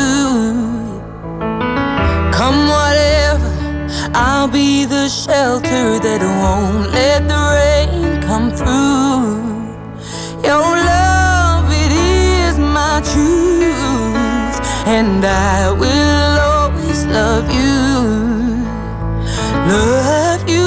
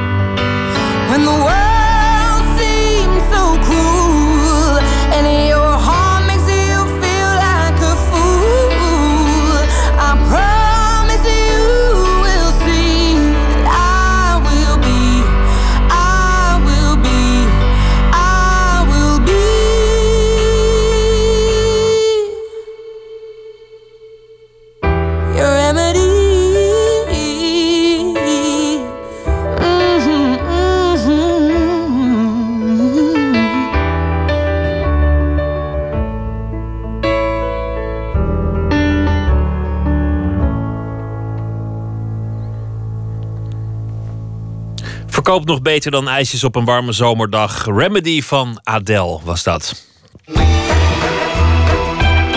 Nooit meer slapen.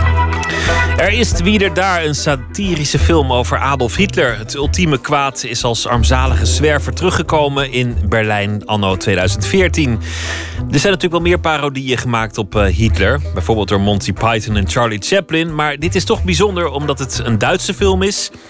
En omdat er toch weinig kritiek was relatief. Terwijl normaal elke verwijzing naar de Tweede Wereldoorlog gevoelig ligt. 2 miljoen Duitsers hebben de film inmiddels bekeken. Deze week zal die ook in Nederland uitkomen. Wij bekeken hem alvast, althans Emmy Colau, onze verslaggever... met Hitlerkenner Wim Berkelaar. Ja, ik vind het een grappige film, maar ik moet eerlijk zeggen, ik vind het ook wel een beetje een verontrustende film. Ich bin hier der Führer, ja? Und zwar seit neun Monaten bin ich Führer. Het is zeker een grappige film. Ja, soms heb je tranen van het lachen, zeg maar. Het is ook wel komisch. Maar het is wel, het is echt humor. En humor, nou, je weet het bekende definitie van humor. Humor is altijd, je lacht om iets wat eigenlijk iets tragisch heeft. Es ist mein Film und nicht dein Film. Ist meiner. Het is een bizar gegeven. In Er is wieder da keert het ultieme kwaad op 23 oktober 2014 terug op aarde. Als een oude, vieze zwerver ligt hij daar, Adolf Hitler. Hij ontwaakt, krijgt een bal tegen zijn hoofd. Spelende kinderen die niets van hem weten. Die ook niets weten van zijn entourage. Dus hij noemt Martin Bormann zijn rechterhand. Eh weet de kinderen natuurlijk niks van. Ik kijk de film met historicus en Hitlerkenner Wim Berkelaar. Bist du, gar nichts. Ein ganz schlechter, ganz Regisseur. Adolf Hitler is in 2014 nog steeds gewoon Adolf Hitler. Maar de tijd en het land zijn natuurlijk onherkenbaar veranderd. En dat moet bij voorbaat natuurlijk ook komische situaties opleveren. Unter welchem Namen soll ich denn Ihre E-Mail eintragen? Na, unter meinem natürlich, Adolf Hitler. Sorry, wenn ich jetzt nochmal nachfrage, aber äh, heißen Sie wirklich so? Nein, ich heiße natürlich nicht wirklich so. In Wirklichkeit heiße ich Schmuel Rosenzweig. Een totaal veranderd land. Immigratie, Turken, eh, Duitsland gesplitst. eh, De DDR is geweest. Heeft hij natuurlijk niks van meegekregen. Is hij wel de veroorzaker van, maar goed, dat terzijde. Ja, en dat levert natuurlijk toch slapstick op. Hoewel het wel slapstick is, zeg ik erbij met een randje. Omdat het natuurlijk, hij wordt, maar goed, dat is het volg van het verhaal. eh, wo- Wordt het een ster. Het wordt een ster. In de filmwerkelijkheid is Hitler echt Hitler. Wat natuurlijk geen van de andere personages gelooft. Zij denken dat hij een imitator is die in zijn eigen typetje is gaan geloven. Een fictief commercieel tv-station ziet in deze Adolf het ultieme middel om de kijkcijfers wat op te krikken. En dat lukt. Hitler wordt een ster. Ja, dus dat, is, dat, is, dat, is natuurlijk, dat zegt wel iets over die maatschappij nu. Dat we zo geil zijn om beroemd te worden.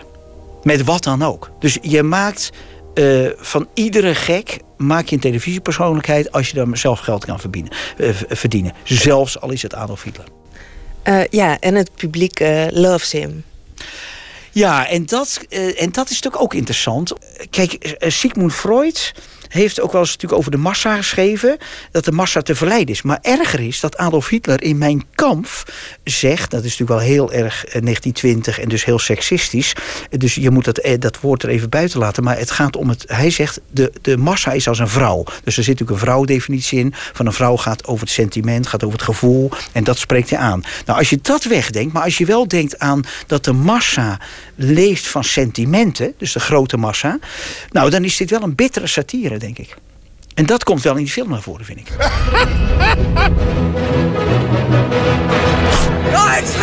Liebe dich!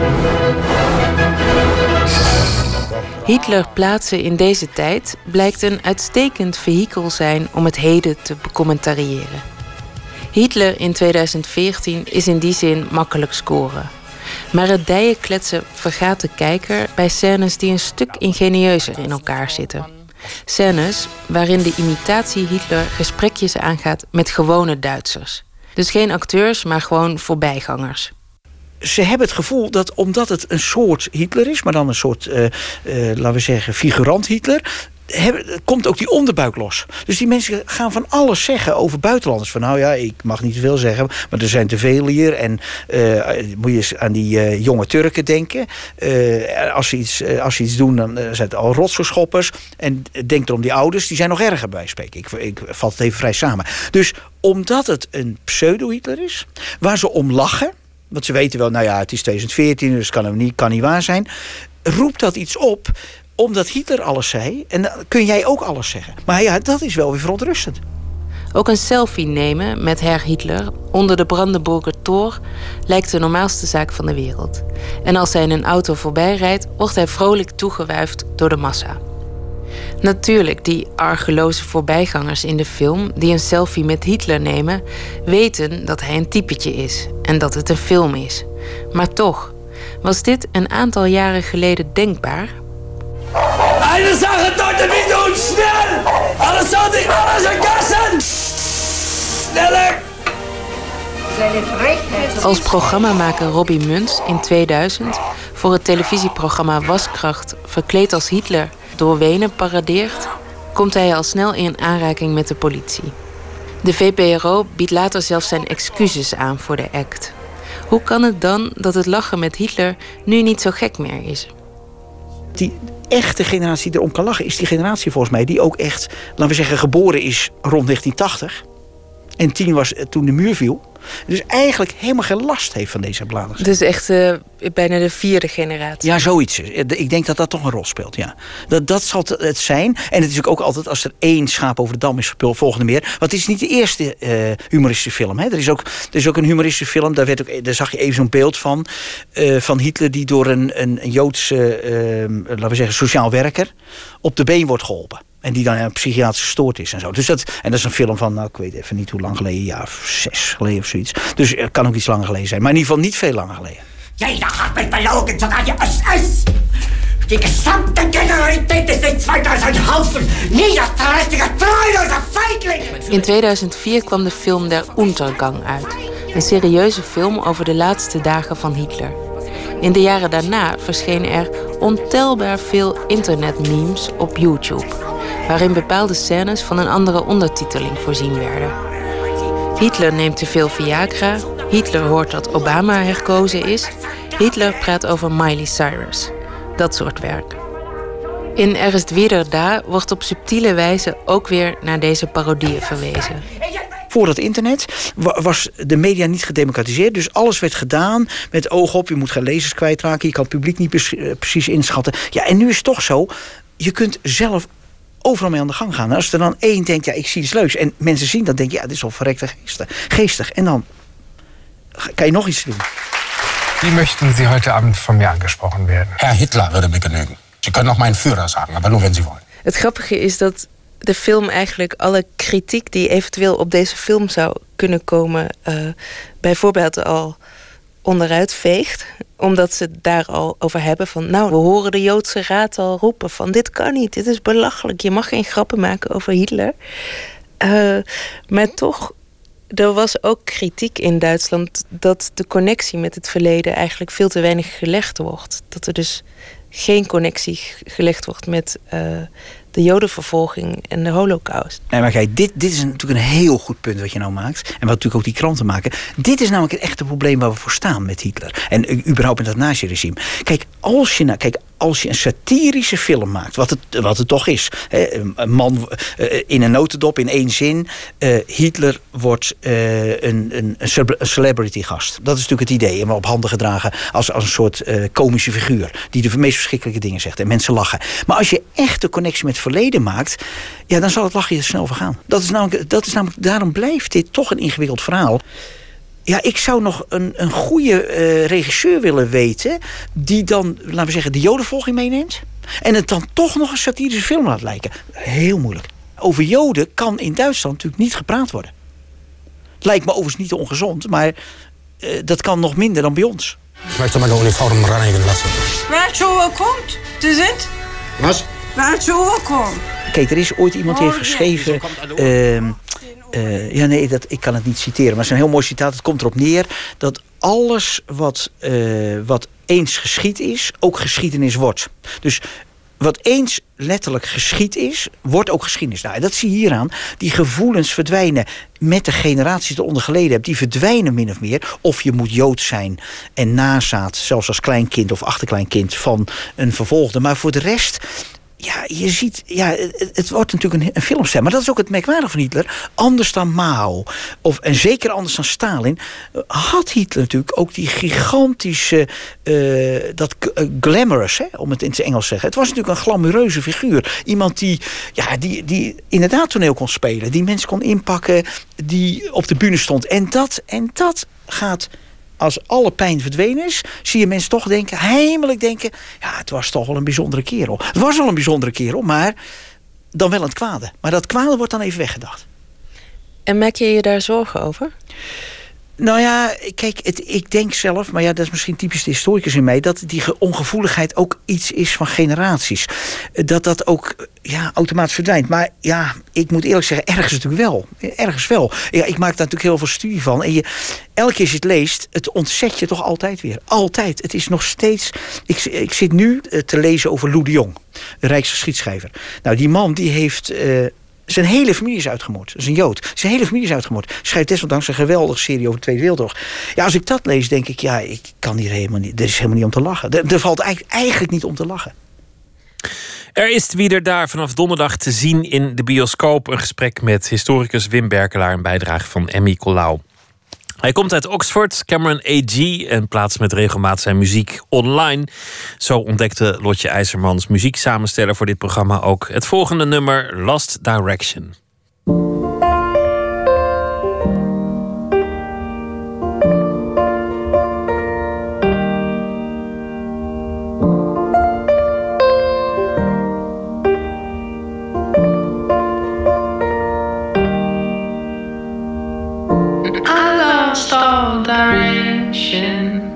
My cold soul lost control.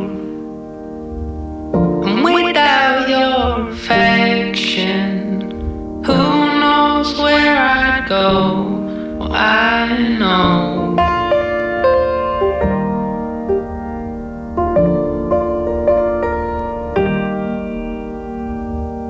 I laid all the blame on anyone that took me on.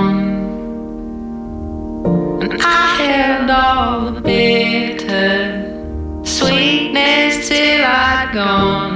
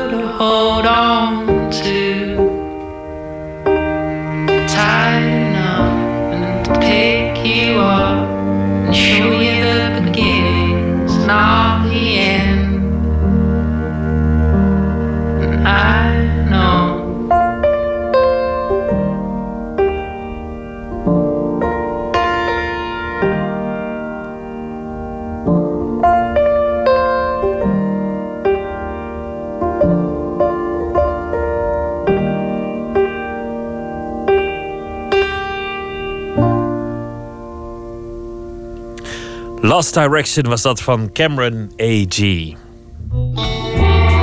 Nooit meer slapen. De mooiste school in de moeilijkste wijk. Zo opende de Amsterdamse burgemeester Eberhard van der Laan vanmiddag een bijzonder nieuw schoolgebouw in Amsterdam Nieuw-West. De wijk die soms ook wel het molenbeek van Nederland wordt genoemd vanwege alle problemen en de jongeren die zich niet verbonden voelen met de maatschappij en misschien zelfs radicaliseren. Maar kan je dat allemaal wel oplossen met architectuur? Adinda Akkermans is nachtcorrespondent, ging ook eh, kijken vandaag in dat uh, Nieuw-West. Goeienacht Adinda. Goeienacht. En, hoe vond je de wijk? Hoe vond je het gebouw? Was het mooi? Nou ja, de wijk is uh, vrij mistroostig. Veel uh, jaren 50 flats. En het gebouw, dat viel daardoor uh, extra op. Het was een prachtig glimmend nieuw gebouw. En als je buiten staat, zie je al door de ramen de enorme gymzaal met alles erop en eraan. Als je vervolgens binnenkomt, heb je haast weer zin om naar de middelbare school te gaan. Het is heel licht, dankzij allemaal dakramen. En er hangen bijzondere stoelen aan het plafond. En op het dak staat een uh, voetbalkooi. Nou, een gebouw moet wel echt heel erg mooi zijn... wil ik zin krijgen om ooit weer naar de middelbare school te gaan. Maar, maar gaat het alleen maar om het gebouw of, of is er meer aan de hand? Nou, je zou kunnen zeggen dat het gebouw symbool staat... voor de vernieuwing die de school de afgelopen vijf jaar heeft doorgevoerd. Uh, kun je je nog herinneren dat journalist Margriet Kleiweg... een boek schreef over een VMBO in Amsterdam Nieuw-West... waar leraren en ouders totaal geen grip meer hadden op, op de jongeren. Er staat me heel uh, vaak iets van bij. Ja, precies. Het ging over, over leerlingen die uh, nou, soms echt al een jaar aan het spijbelen waren. En niemand deed wat. Dat boek dat kreeg toen enorm veel aandacht. Omdat de moordenaar van Theo van Gogh ook in die wijk woonde. Het werd een soort bestseller. Maar Margriet Kleiweg die voelde zich daar best wel ongemakkelijk bij. Want uh, voor die leerlingen in de, van dit uh, Calvijn College was er intussen helemaal niets veranderd. Dus besloot ze niet alleen aan de zijlijn te willen staan, maar ook iets te willen doen. Ze werd de aanjager van een vernieuwde school waar iedereen steeds meer betrokken is.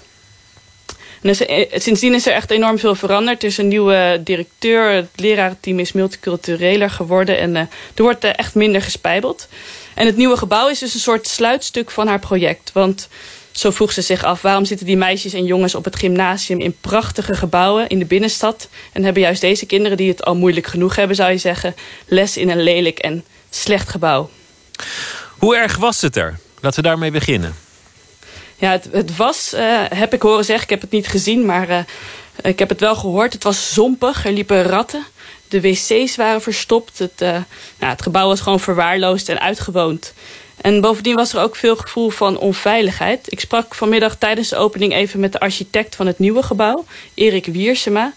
En die kon zich nog goed herinneren hoe hij schrok toen hij destijds de school binnenkwam. De eerste keer dat we hier kwamen, nadat we de opdracht hadden gekregen, moesten we door een heel smal poortje in een hek. En er stond dan ook een, een bewakershuisje met een, met een bewapende bewaker. Nou, daar ben ik zo van geschrokken dat ik dacht van nou, dat, uh, dat is niet de weg om te gaan. Dat moet op een andere manier. De, de nieuwe directeur wilde een school waarop moeilijke onderwerpen zoals aanslagen in de wereld besproken konden worden in de klas. Ze wilde een school die openheid zou uitstralen.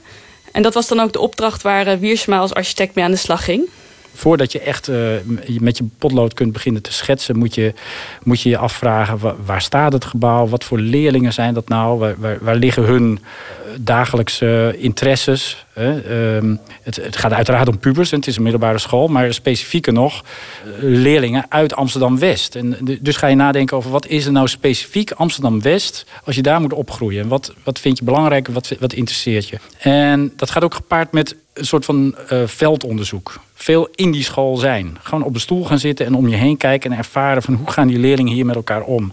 Want dat is tenslotte datgene waar je als architect de wereld voor moet creëren. En hoe, hoe heeft hij die ideeën vervolgens in het uiterlijk van het gebouw verwerkt? Nou, het is wel grappig, want ik las in het Parool een column van uh, Ronald Hoofd... die het gebouw omschreef als een Samsung-telefoon of een iPhone 6. Uh, en ik dacht dat Wiersema dat zou opvatten als een belediging... maar het blijkt dus juist zijn bedoeling te zijn geweest. Moet je voorstellen, het gebouw is glimmend zwart met chroomstrips. Eigenlijk zoals je je eigen auto of je eigen Vespa-scooter. Om maar eens terug te gaan naar de belevingswereld van de leerling hier. Of je eigen iPhone. Of nog een andere referentie te noemen. Je zou het ook kunnen vergelijken, of het roept ook associatie op met een concertvleugel. Ik noem maar een paar associaties die heel erg te maken hebben met een gevoel van luxe. En waarom is dat hier nou in Amsterdam-West zo belangrijk? Omdat het voor die leerlingen zijn dat soort uiterlijkheden van belang. Dus het hebben van gadgets, de bling-bling zou ik maar zeggen. Dus eh, op een dag viel dat kwartje en ik dacht van ik, ik moet gewoon een school maken wat ze voor zichzelf ook zien als een bling-bling. En het hoogtepunt voor mij zou zijn als ze op vrijdagavond als ze uitgaan aan hun vrienden en vriendinnen vertellen hoe mooi hun eigen gadget eh, daar in Amsterdam-West is. En daar bedoelen ze dan de school mee. Ja, want Wiersma is ervan overtuigd dat je het straatleven niet buiten de school moet proberen te houden. En dat zo'n gebouw juist een brug kan slaan tussen die twee werelden. Uh, van buiten is het gebouw dan ook echt bling bling. En als je binnenkomt is het net de lobby van een uh, mooi hotel. Een plek waar je graag wil zijn als jongere. En dat helpt volgens hem om te zorgen dat ze ook graag willen leren op die school. Je zei dat het begon met een artikel en vervolgens de betrokkenheid van uh, Margriet Kleiwecht. Was zij ook aanwezig vanmiddag bij de opening? Jazeker, zij liep daar heel uh, trots rond. En ik vroeg haar of zo'n gebouw nou echt iets kan veranderen aan de situaties van de jongeren het gebouw is niet alles, maar daar begint het wel. je ziet nu ook met alles wat je hoort na de aanslagen in Parijs... want dit is een hele multiculturele school, zal ik maar zeggen. Ik geloof dat er geen Nederlandse leerling op zit. Uh, uh, ik denk dat mensen uit Molenbeek hier moeten komen kijken. Op deze school, met dit concept. Want ik weet zeker dat ze er heel erg veel van kunnen leren. En niet alles zal hier goed gaan, want het is een moeilijke groep. Maar als je alleen maar dit soort scholen had voor deze populatie is er geen extremisme. Ik weet het zeker. Klinkt heel optimistisch. Um, Wat zeggen de leerlingen eigenlijk? Zijn die net zo blij met, met het gebouw als de, de ontwerpers en de bedenkers? De leerlingen die ik sprak waren allemaal uh, heel enthousiast. De enorme gymzaal is, uh, is natuurlijk favoriet. De voetbalkooi op het dak vinden ze ook te gek. En uh, ze werken in het nieuwe gebouw met iPads... wat een hoop gesjouw met boeken scheelt.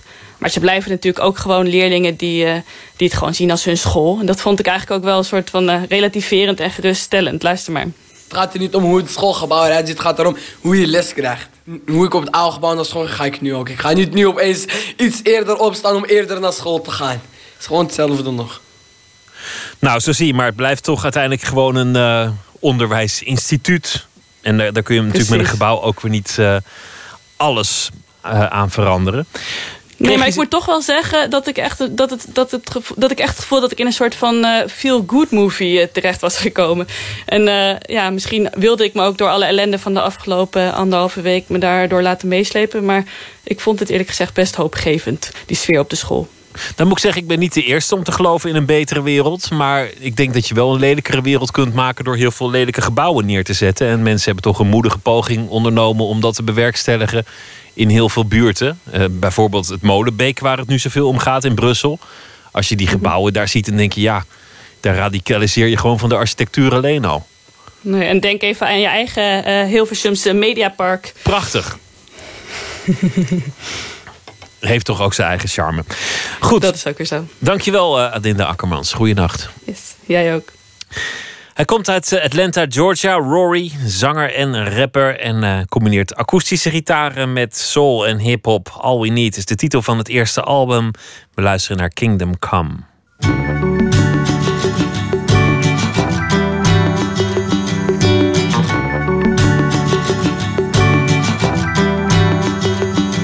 There's people lying, children crying, wonder why this earth is dying. Yeah, she's dying, yeah.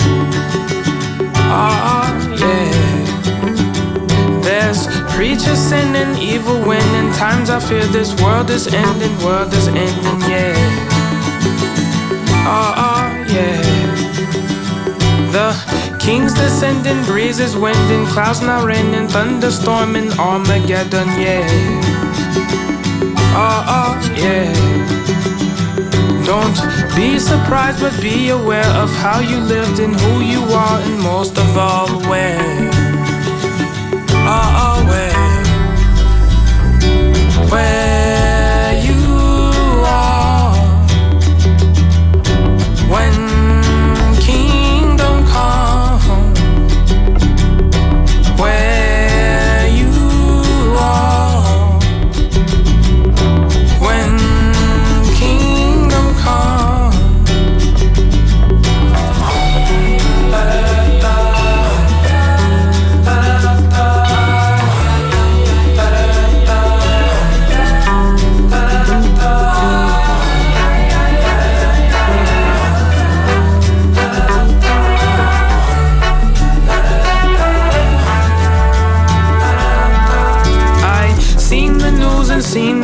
They kill my kind. The system's blind. The system's blind. Yeah. Oh oh yeah. So peel your eyes, don't close your mind, cause humankind must grow benign to slowly die extinction. Extinction. There's truth in lies and death in life. The masses cry, but heaven smile. Oh yeah, yeah. Oh, oh always. The trees that grow, the leaves belong to Mother Nature, not to man to legalize it. Yeah. Oh oh yeah. If you live life and live so hard, then why oh why not keep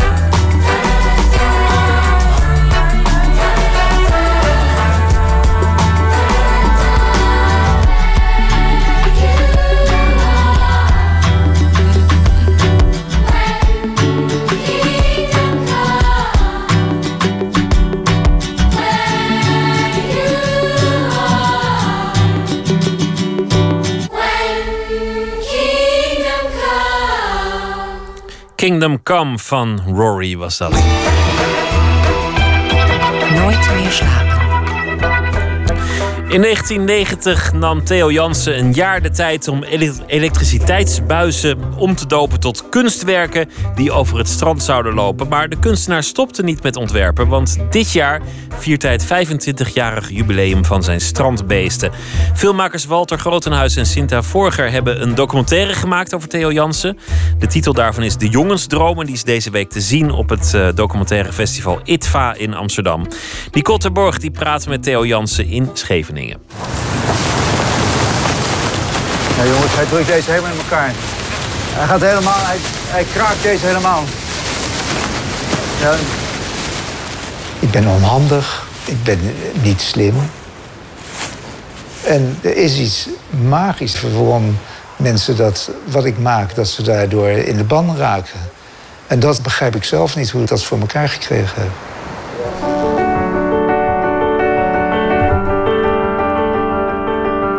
Ja, ik herkende natuurlijk een heleboel al wat we tijdens de, opnames hadden besproken. En ja, je wordt zeg maar toch als een soort patiënt op de divan gelegd en eh, uitgehoord. Ja, dat ik zo zeg maar ge- gefileerd word, zeg maar als een soort vis op een plankje. Dat, eh, ja, dat ben ik niet gewend. Al die beslissingen die ik niet genomen heb, maar waar ik me door liet eh, duwen, die hebben me alleen maar betere dingen gebracht dan ik in eerste instantie in mijn gedachten had. えそれでは皆様準備はよろしいでしょうかテオヤンセン店砂丘の生命体オープン Theo Jansen heeft een zwart pak aan en knipt een lint door bij de opening van zijn expositie in Japan. Ja, op de rand. Nu zuigen we verder. Ja. Heel goed. Ook zien we hem gekleed in een spijkerbroek en blauwe trui. Samen met drie anderen zijn meterslange strandbeest... gemaakt van PVC-buizen in een aanhangwagen tillen. De documentaire is een portret van een kunstenaar... wiens leven teken staat van de evolutie en uitbreiding van zijn nieuwe diersoort. Ja, het is wel een verslaving geworden, ja. En dat, eh, ja, zo zie ik het eigenlijk nog steeds. Vaak vragen mensen van hoe ben je nou in godsnaam op dat idee gekomen? En dan heb ik wel tien soorten antwoorden inmiddels. Maar de, de- degene die ik het laatst heb bedacht was van, nou, ik liep op strand en het idee van de strandbeesten was er. Gewoon, dat, dat, dat zweefde door de lucht. En dat zocht een paar hersenen om in te landen. En dat zijn toevallig mijn hersenen geworden. Dus ze hebben mij geïnfecteerd, zeg maar. En via mij infecteren ze nu veel studenten in de hele wereld... die allemaal strandbeestjes aan het maken zijn.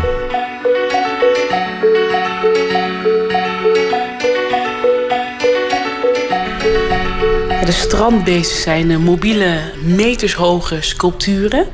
Gemaakt van eh, PVC-buis. En ze bewegen zich voort op eh, tientallen poten. En als ik er naar kijk, dan heb ik het gevoel alsof ik naar een soort plastic dinosaurus zit te kijken. 25 jaar geleden begon je eh, met het project. En toen dacht je, ik ga het maar een jaar doen. Wat veranderde er?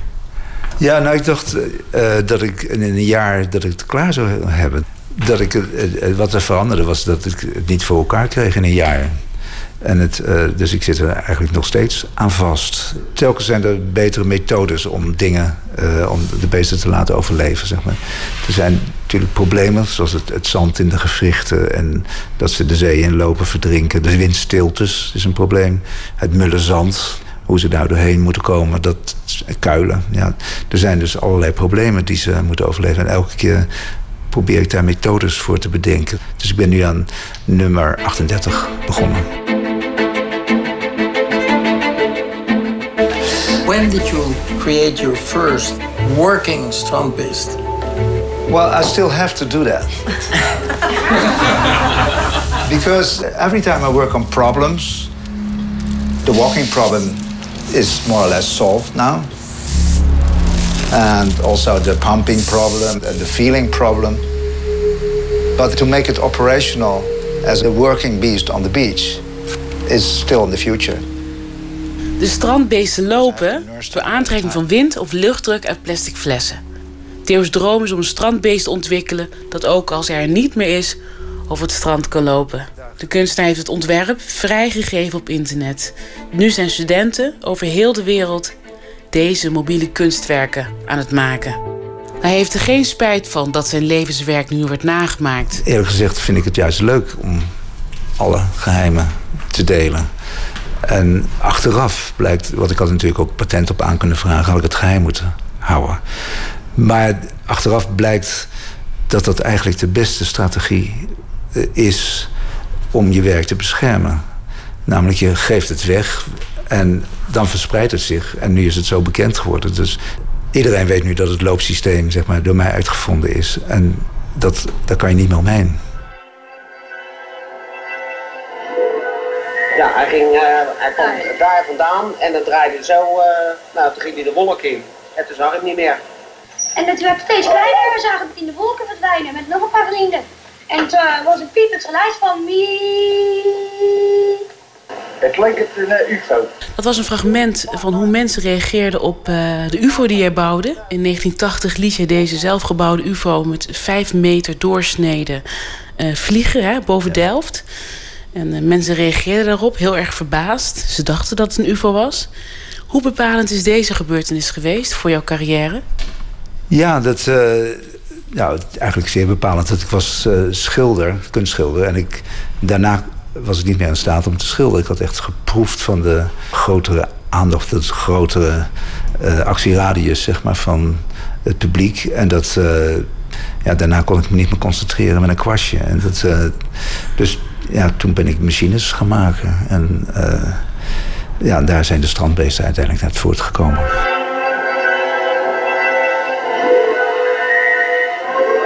Ja, ik vind het altijd leuk om mensen in de maling te nemen. Dat heeft of een soort werkelijkheid een rad voor ogen te draaien... waardoor uh, de werkelijkheid eventjes fantasie wordt... en dat het wankele evenwicht tussen verbeelding en, en werkelijkheid tot stand brengt.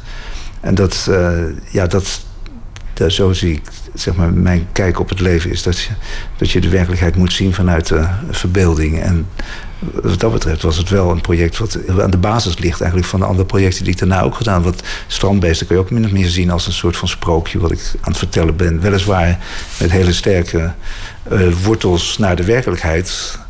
Want uh, ja, het kan allemaal. En ik heb het ook aangetoond dat het allemaal kan. Maar ja, het is natuurlijk toch een beetje ambitieus en pretentieus om zeg maar, een, te zeggen van nou ik ga een nieuwe diersoort op de wereld achterlaten. Dat is natuurlijk toch een soort van sprookje.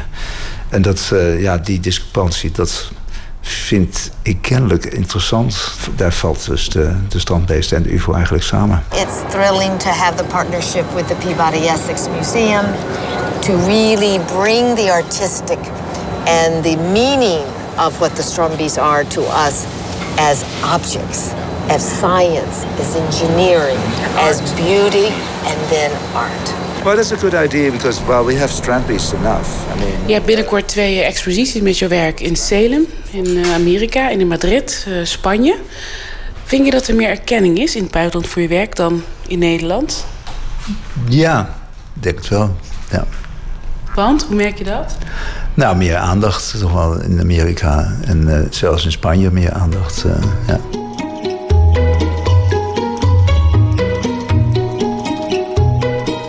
De Nederlandse kunstwereld is, dat, uh, is mijn werk nooit eigenlijk serieus genomen. En dat, en dat, dat heb ik toen, ja, vond ik natuurlijk niet leuk. En dat, maar daar heb ik me overheen gezet. En ik denk van elke poging om dat wel voor elkaar te krijgen als verloren energie ben gaan zien. Hoe heb je die omschakeling kunnen maken dat je daar, dat je daar overheen hebt gezet? Omdat het werk natuurlijk eigenlijk belangrijker is dan uh, de erkenning van een persoon. En ik was ontzettend gelukkig met het werk. En ik merkte dat die erkenning bij gewone mensen, dus zeg maar niet die direct kunstkenners, of uh, overigens ook wel bij kunstkenners hoor. Dus ik bedoel, dus ik moet ook niet lopen zeuren dat, het, dat er geen enkele kunstkenner of kunstliefhebber van mijn werk houdt. Er zijn heel veel kunstliefhebbers die houden van mijn werk. Maar dat gewone mensen, kinderen of ja, mensen die eigenlijk niets met kunst te maken hebben, dat die uh, kennelijk uh, inzien wat me bezighoudt. En dat, uh, ja, dat is natuurlijk een grote beloning voor een kunstenaar.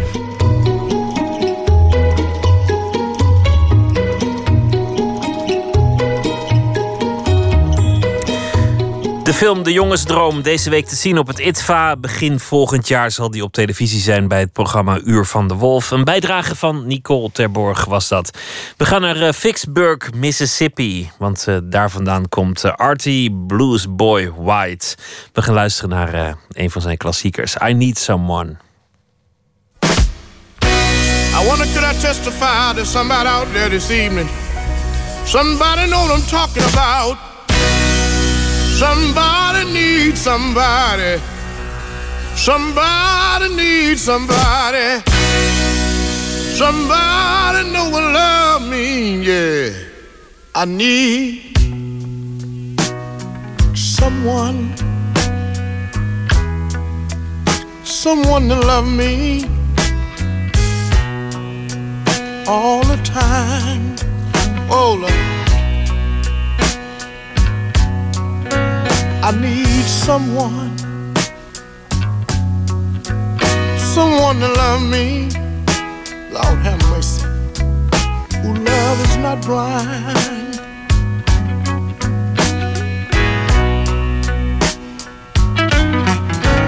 Someone to share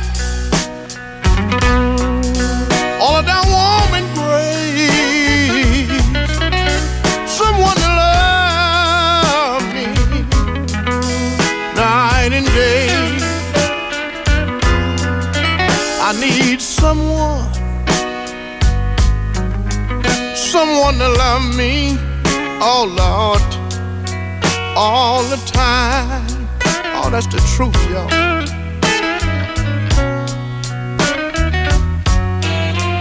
I need someone. I need someone to hold. Someone. My trembling hand.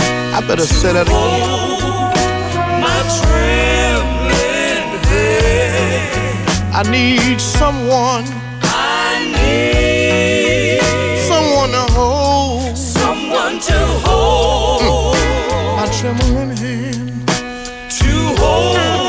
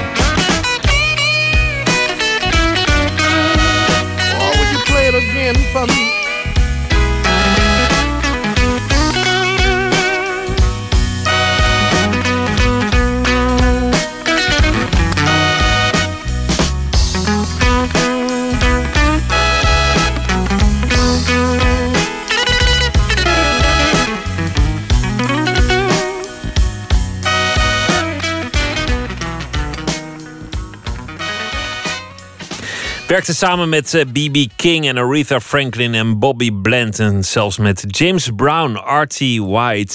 I Need Someone. We sluiten altijd af met eh, poëzie. En dat eh, gaan we ook eh, deze nacht weer doen. We vragen dan de hele week één dichter om een gedicht voor uit te kiezen en voor te dragen. Sylvia Hubers is deze week aan de beurt.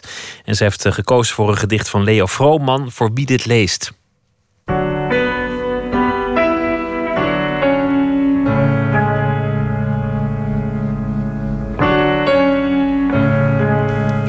Ik lees een gedicht van Leo Vrooman, voor wie dit leest.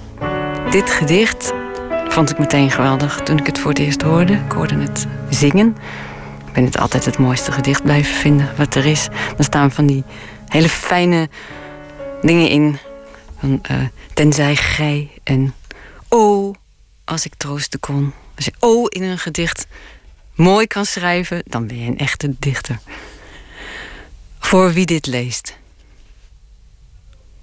Gedrukte letters laat ik u hier kijken, maar met mijn warme mond kan ik niet spreken, mijn hete hand uit dit papier niet steken. Wat kan ik doen? Ik kan u niet bereiken. O, als ik troosten kon, dan kon ik wenen.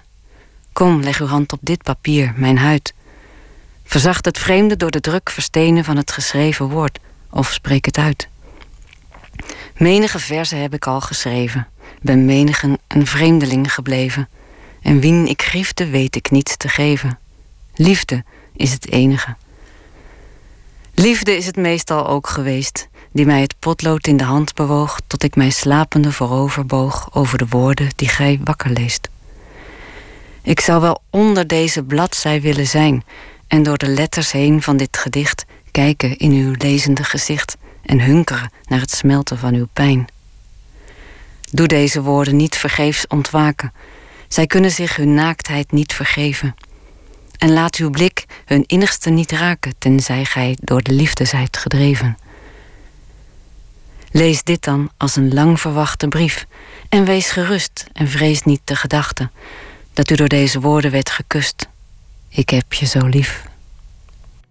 Voor wie dit leest van Leo Vrooman, gelezen door Sylvia Hubers. Dit was Nooit beslapen voor deze nacht. Morgen dan zijn we er weer. Sietse van der Zee komt langs. Hij heeft een boek geschreven over uh, Harer Majesteits loyaalste onderdaan. Dat is de titel en het gaat over het verhaal van François van het Zand.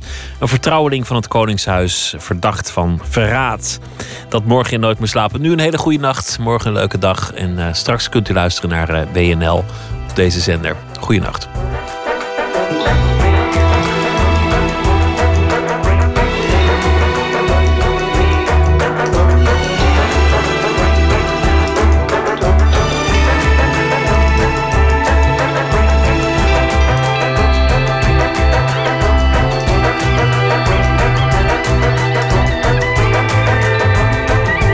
Dit was een programma van de VPRO.